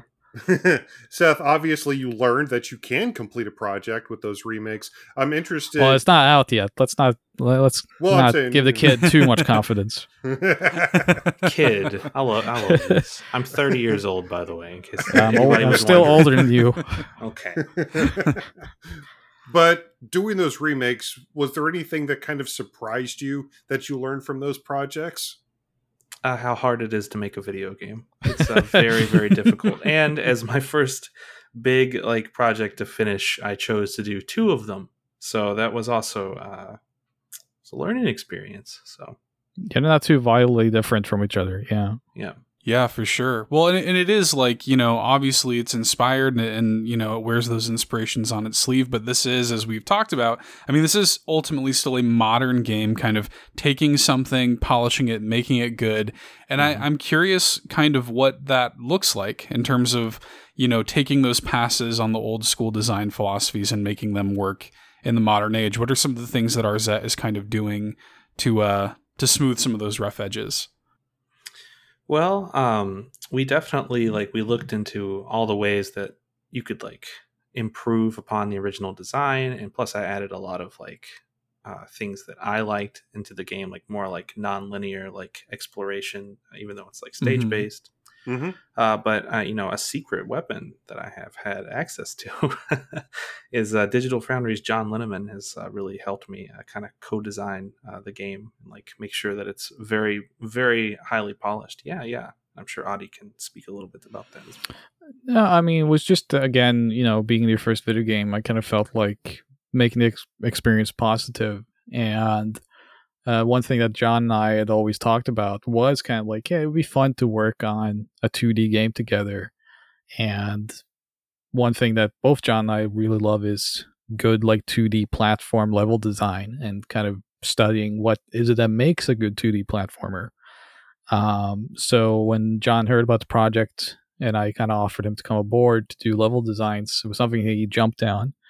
And, uh, you know, he's someone that really also kind of understands just the basic of what makes a fun athletic platformer because it's not just a simple traversal from left to right it has to be right. interesting the le- uh, one thing that a lot of people don't think about is like um, enemy placement because if you have bad enemy placement it's suddenly not fun to navigate that mm-hmm. world because you'll constantly be stopped and constantly hurt yourself and it just can, becomes frustrating. So it's all these things, and I think that's the biggest takeaway of how to improve upon Zelda CDI as a game is to make navigation of the entire world and stages uh, more readable by mm-hmm. eye because that's the one thing that like those originals they look beautiful but it's, it's hard to find your path and not just in terms of like where can you go on the map but just navigating what is a natural way to navigate the number of enemies you have on screen. Uh, like an attack pattern, a movement pattern. It's all these things that your brain is doing when it's playing a video game. The Zelda CDI games don't really allow you to use that brain. No. So that was one thing that we really wanted to make like kind of crystal clear was like every time you play the game, every time you see a screen, every time you enter a stage, you immediately at least make kind of like that line, that kind of figurative line of where yeah, you want to go, the path of where you want to go. Yeah, because the original games, uh, the the games that inspired Arzette, uh, yeah, they they had random enemy spawns and just really like yeah. sort of like aggressive, nasty, like sort of behavior. Like Arzette's got like very deliberately placed enemies, and there's no randomly spawning enemies. Like uh, you, you're pretty aware of like uh, your surroundings. So, like the level design itself, uh, I actually did all of it on graph paper first, mm-hmm. uh, old wow. school style. That's hardcore. Yeah. Well, it's the only way my brain works, so that's just kind of the way it goes. so yeah, like I would just I would come up with you know kind of interesting directions and shapes and everything, and then put it on graph paper, and then I would put that in the game. You know, test, test, test uh, and then, you know, at a certain point, uh, you know, John started working with me, and we would test together. Uh, thankfully, he was was pretty uh, happy with my level design. Uh, we did do some. he didn't hate it, so that that made it pretty easy. we both have very similar like philosophies when it comes to level design, thankfully. So that that made it a lot easier. But um, yeah, but yeah, that's something that is very important to make clear too, because like even though like people like John and I joined the project and we've been around for a little bit longer than Seth, what Seth had laid out as a basic was already really good. He clearly had an understanding of this.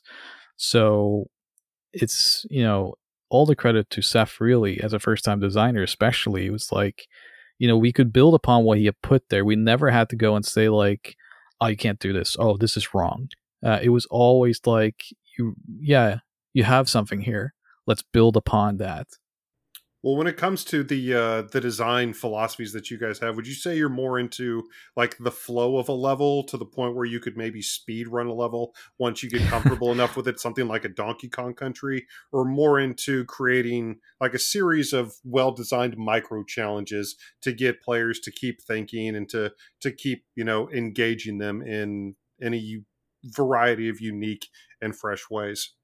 It's probably a cop out to say both, but kind of both. Uh, speed, speed, speedrunners love uh, they loved my remasters, and I know they're they're really gonna like this game.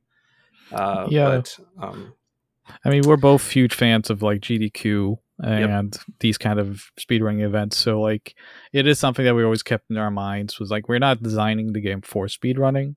Mm-hmm, uh, but we're mm-hmm. certainly excited about what the potential is for it because yeah. even when we have playtesters on it now, they come up with certain things that we didn't really think about, which sometimes is a problem. We have to fix it, but other ah, times yeah. it's like that's really neat, and it just shows how robust uh, Seth's design really is. That we can do stuff like that, but also like you know, it's very helpful just to see how people engage with it and what can be mm. improved sometimes, and what you know we leave in there for like speedrunning tactics. So there is probably a mix of both. I mean, the game itself is a spiritual successor to Zelda CDI, but right. I will say, uh, uh, John has mentioned this on Twitter, so I think it's okay to say it. But like, I think in terms of like uh, how design philosophies, that probably comes a little bit more from games like Monster Monster World or Monster Boy more recently. Okay. Um, okay where because those do share a little bit with those Zelda CDI games. So it's kind of mm-hmm. it's a mm-hmm. natural kind of blend of uh, design philosophies from both aspects. So the positives of Zelda CDIs mixed with the mechanics of a monster world to make a very different but cool package. Right. It, it kind of like turned into like a convergent kind of evolution. Uh, you know, it turns out CDI but good uh, with a lot of the things that you know I like in games uh, is sort of sort of a little monster world. mm. So yeah, yeah, for sure. Is it is it hard to kind of like strike that fine balance between like providing the modern conveniences that that people are kind of looking for in a modern game, but still kind of tapping into those like retro rough edges, like the stuff you know, the bad stuff in some ways is like what makes these games special. Mm-hmm. You know, so is it like kind of hard to strike that balance of like this has got to be good and it's got to hold up to modern scrutiny, but also like I kind of like the rough edges. Maybe we shouldn't curve out the edge so much. right. Maybe we should. I mean, maybe it shouldn't be this good. We did this wrong. So. right. It's because it's pretty. It's, it's shaping up pretty well. No, I mean.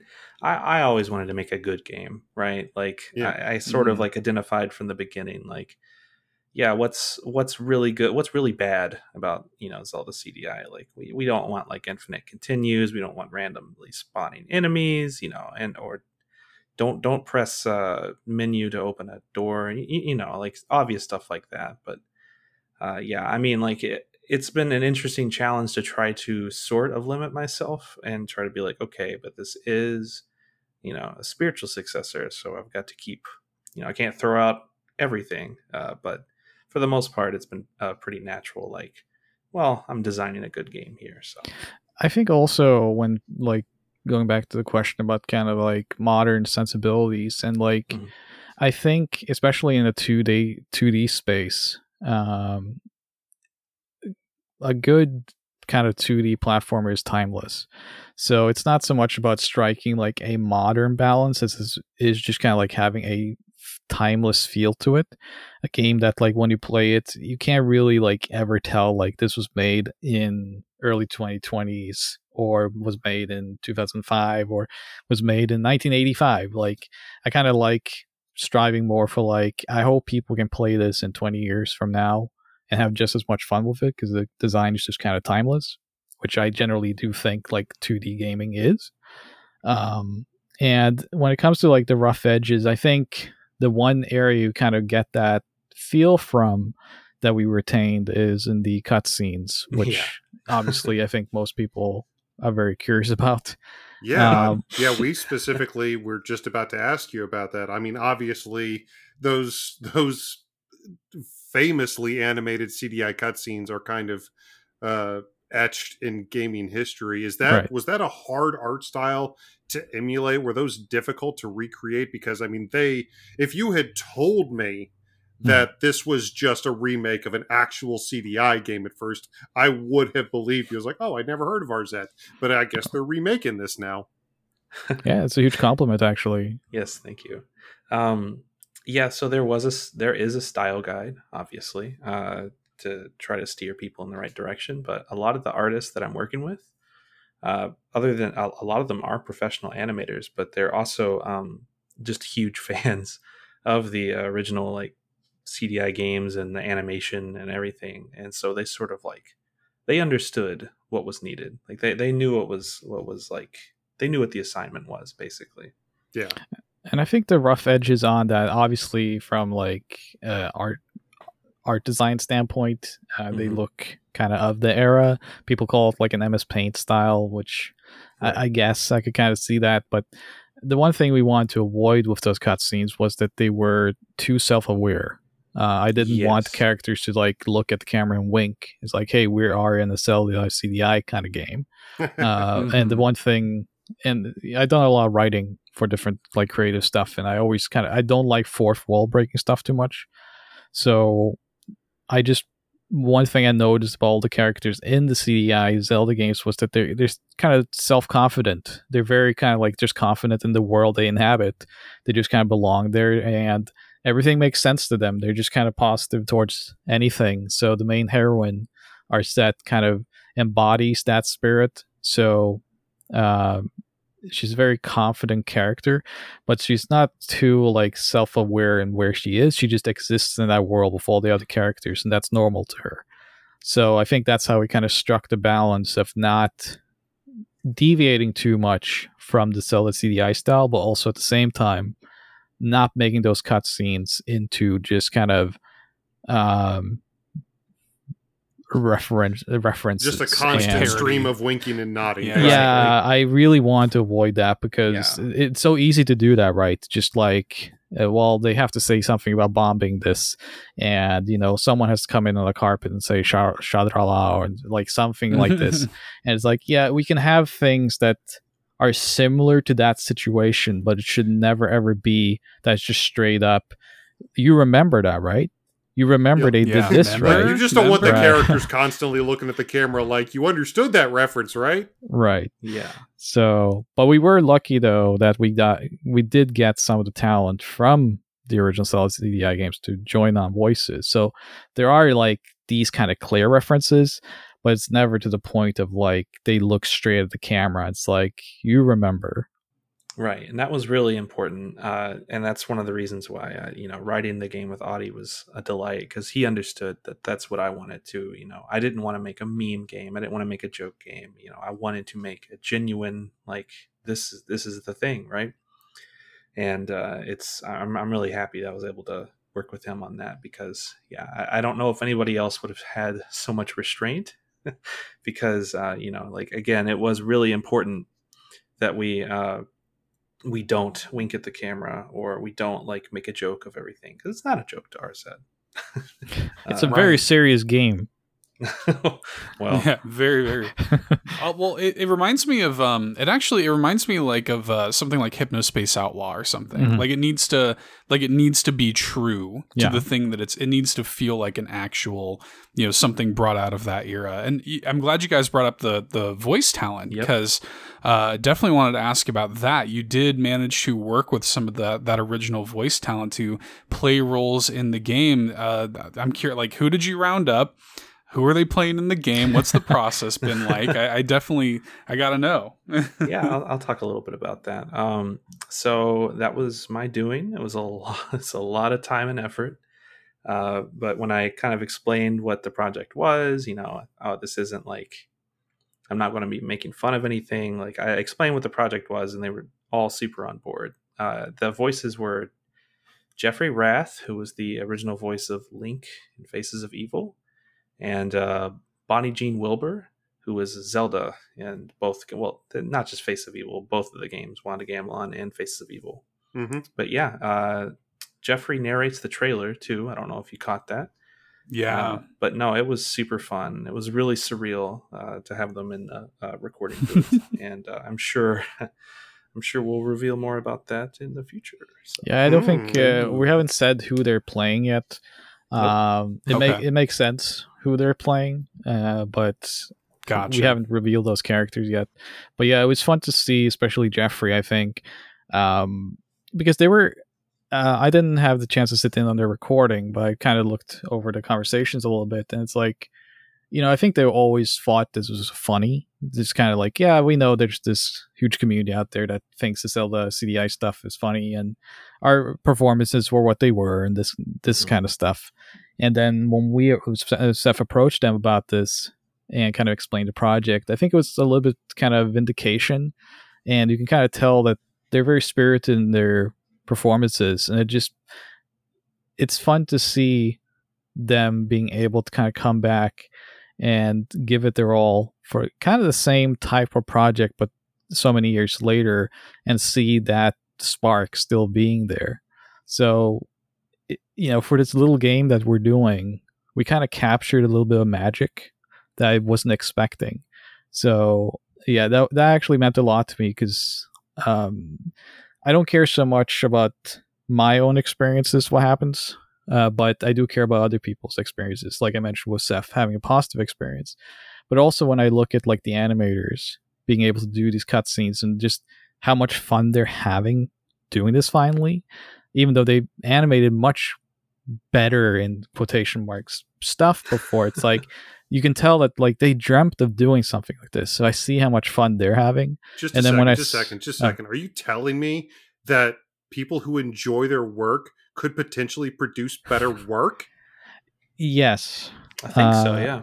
So I'm European, so I am I am familiar with this concept already. Uh, but I might be Yeah, new it's news to us. Yeah. yeah, I was like, but uh, that- that's a completely foreign concept to Americans. Most yeah. So, but yeah, when I saw those voice recordings too, like before putting it into the game, even I was like, I could kind of tell that they were they were proud of what they were doing. They had Mhm. fun doing what they were Mhm. doing, and it kind of I could tell that something was happening for them as well.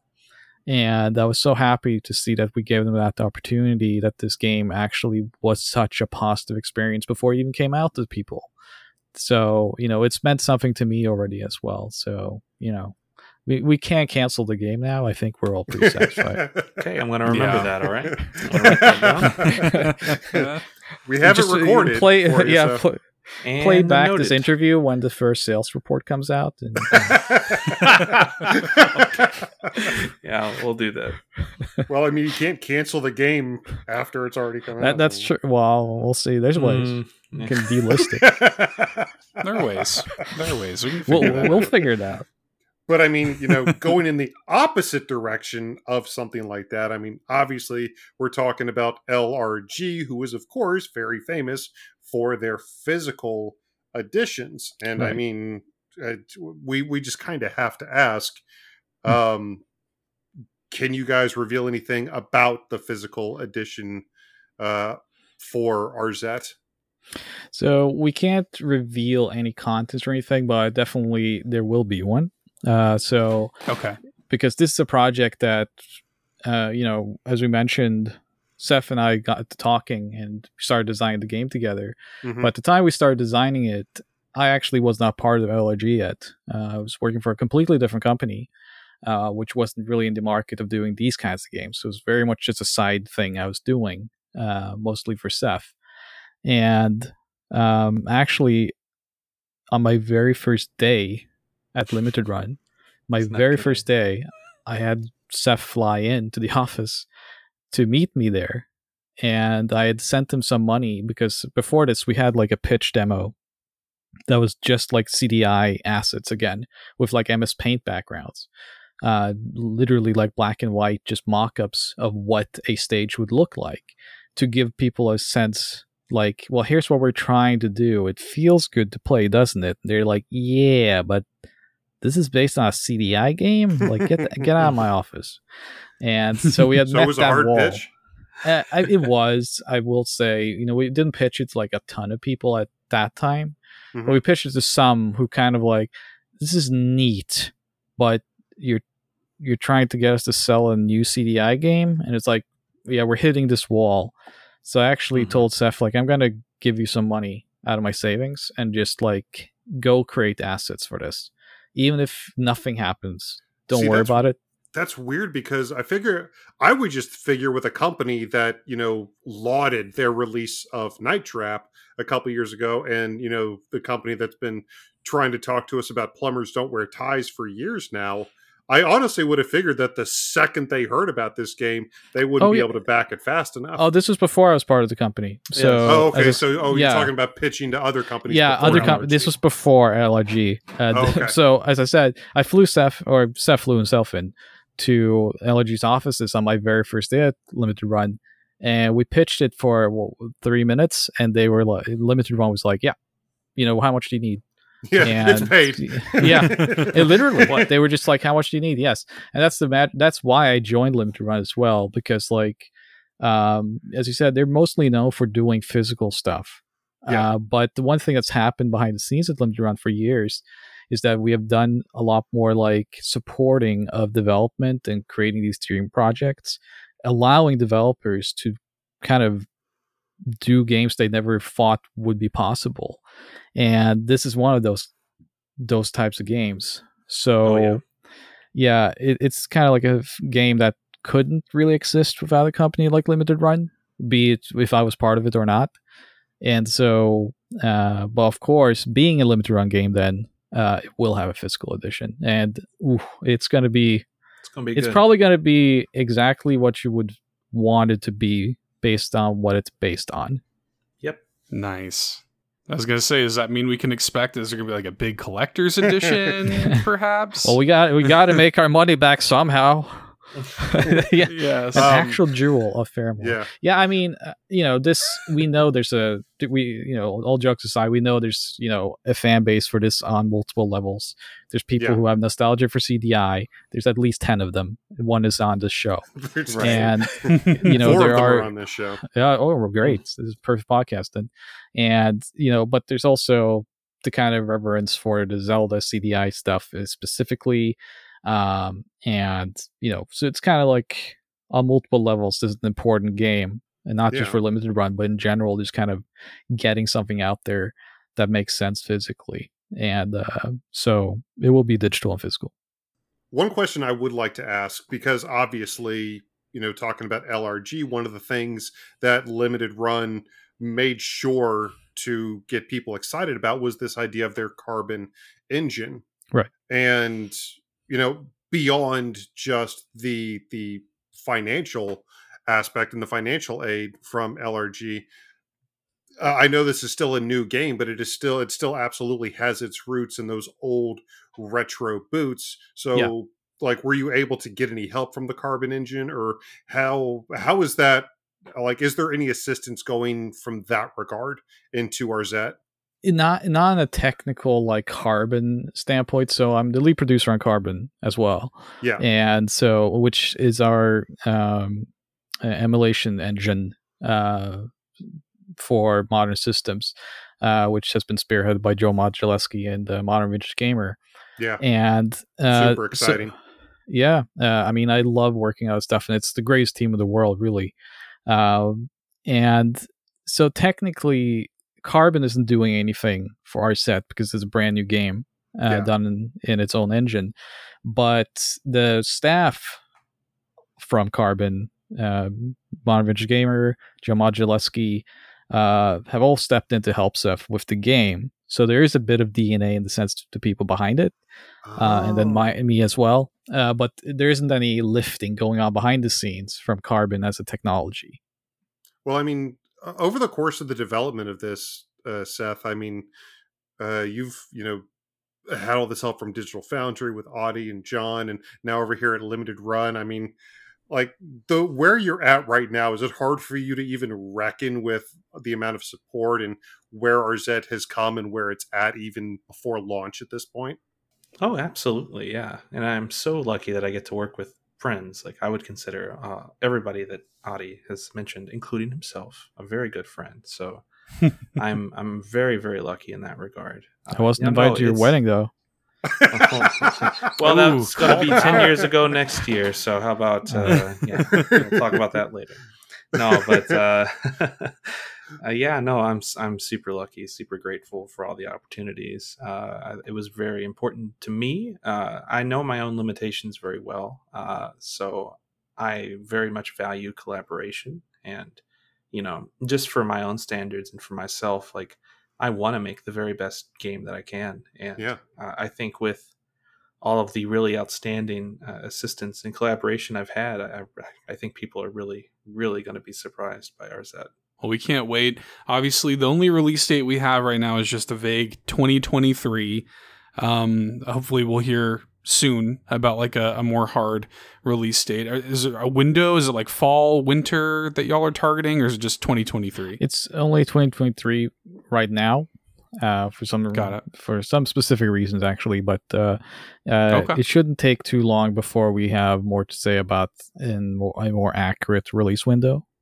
Um, but yeah, it it should be landing here in 2023. I love it. We can't we can't wait. I I'll leave y'all with this because this is you know uh, around here we like to ask uh, every independent developer that we talk to typically which Nintendo IP they would uh, like to work with if given the chance. But it kind of looks like you're already doing that here with uh, with Arzette.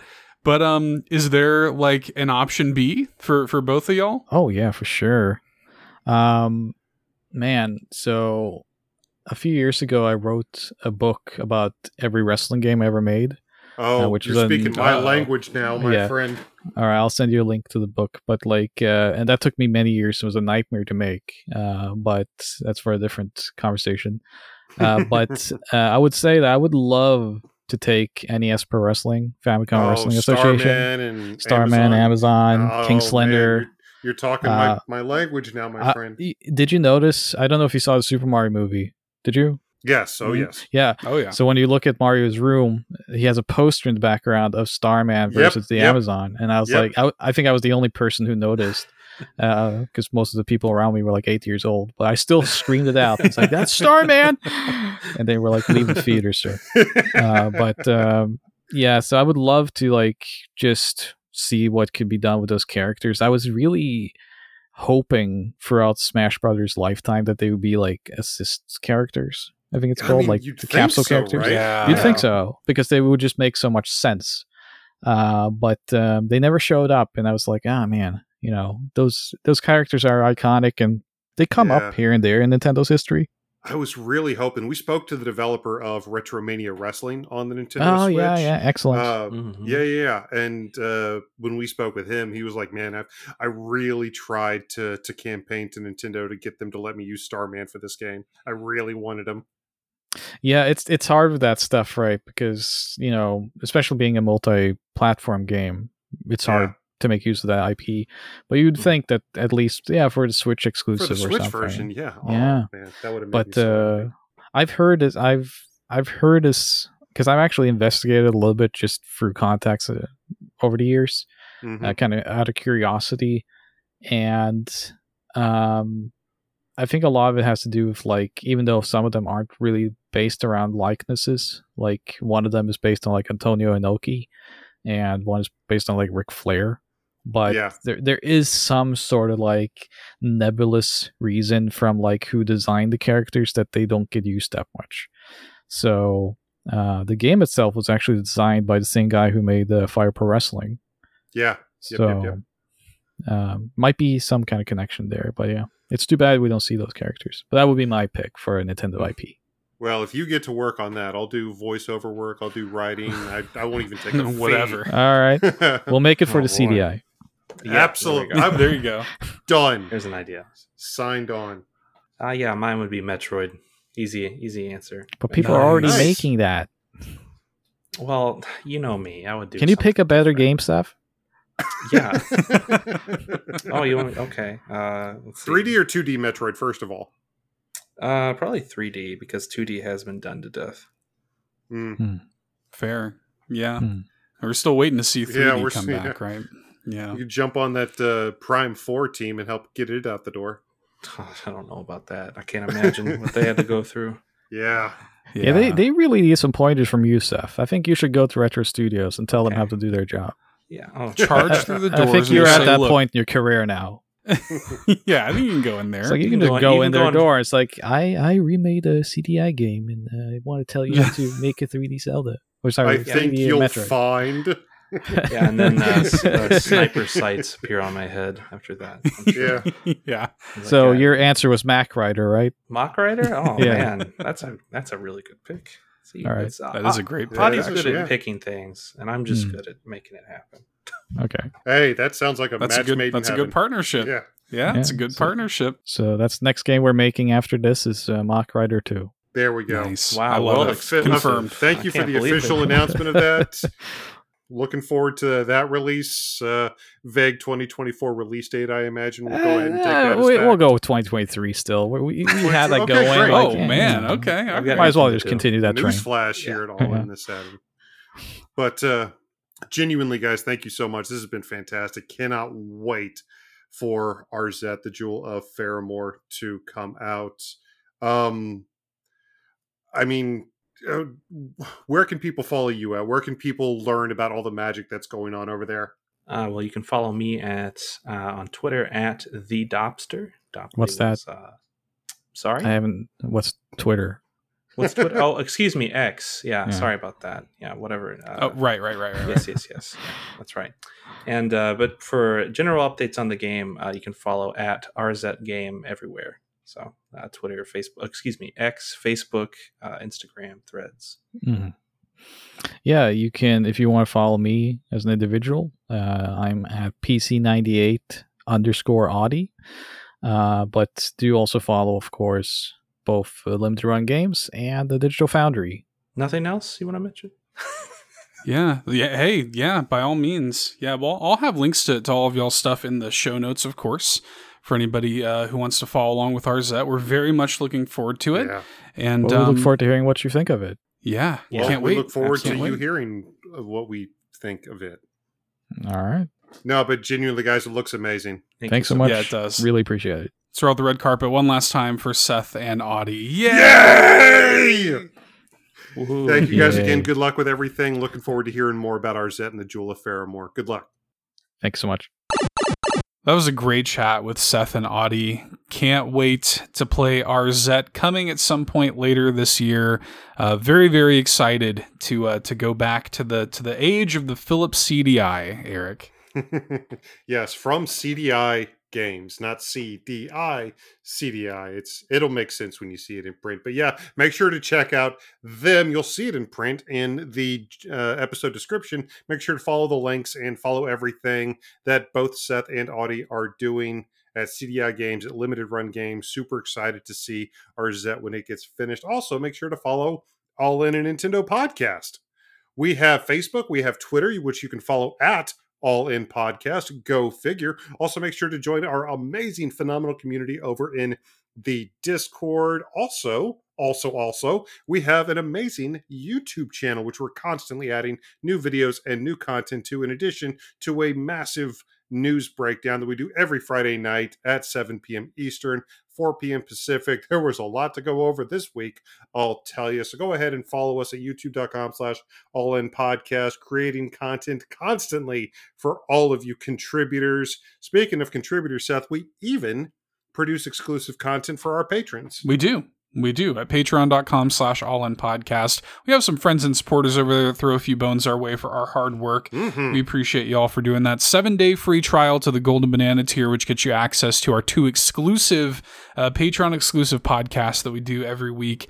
Uh, we appreciate that very, very much. You can also support this show entirely for free by dropping some words, leaving us five star reviews on Apple Podcasts, Podchaser, and Audible. Uh, you can leave us a five star rating anonymously on Spotify as well. Very, very very appreciated way to support this show for free, very easy, and helps us climb the ranks of the other podcasts out there. Yes, we appreciate all of you guys so, so much. We appreciate our patrons. We appreciate all those people who have dropped words. And of course, we appreciate all of you amazing legends who just share our content somewhere, somehow across this vast internet of ours. And to all of you, to each and every one of you, I would like to say namaste. Namaste. Another huge episode down. A good one, as always, this week. Uh, good conversations were had, fun top five, great interview. Uh, I feel like we have Yes. properly excavated some gaming history this week uh, on the show, Eric. I'm pretty happy. pretty happy with it. Fun times. yes. Still wearing this fedora. I feel like I need to go play Spelunky. Uh, you should. Everybody should play Spelunky. But uh, I know, I know. there's too know, many other things to But play. got- there's too many other things. Yes, we've got so so much to play. Uh, we're definitely going to be checking out uh, Disney Illusion Island. We're actually going to be doing a review for that as well as Pikmin Four. So look forward to both of those in the coming weeks. Uh, man, in addition to everything else that's been coming out, there's just so so much, Seth. But I'm I'm like I'm here for all of it. We live in the golden age. Good of- problem to have. Yeah, I mean, it, it really does feel like a golden age, but it, it's still a lot of work. So let's go ahead and get back to it, guys. But we will see you right back here next Saturday for another brand new episode of All N. But until then, I have been Billy Hatcher and the Giant Eric. And I have been Master Detective Archives Seth Code. We will see you next week. You love you very much. Bye. Bye.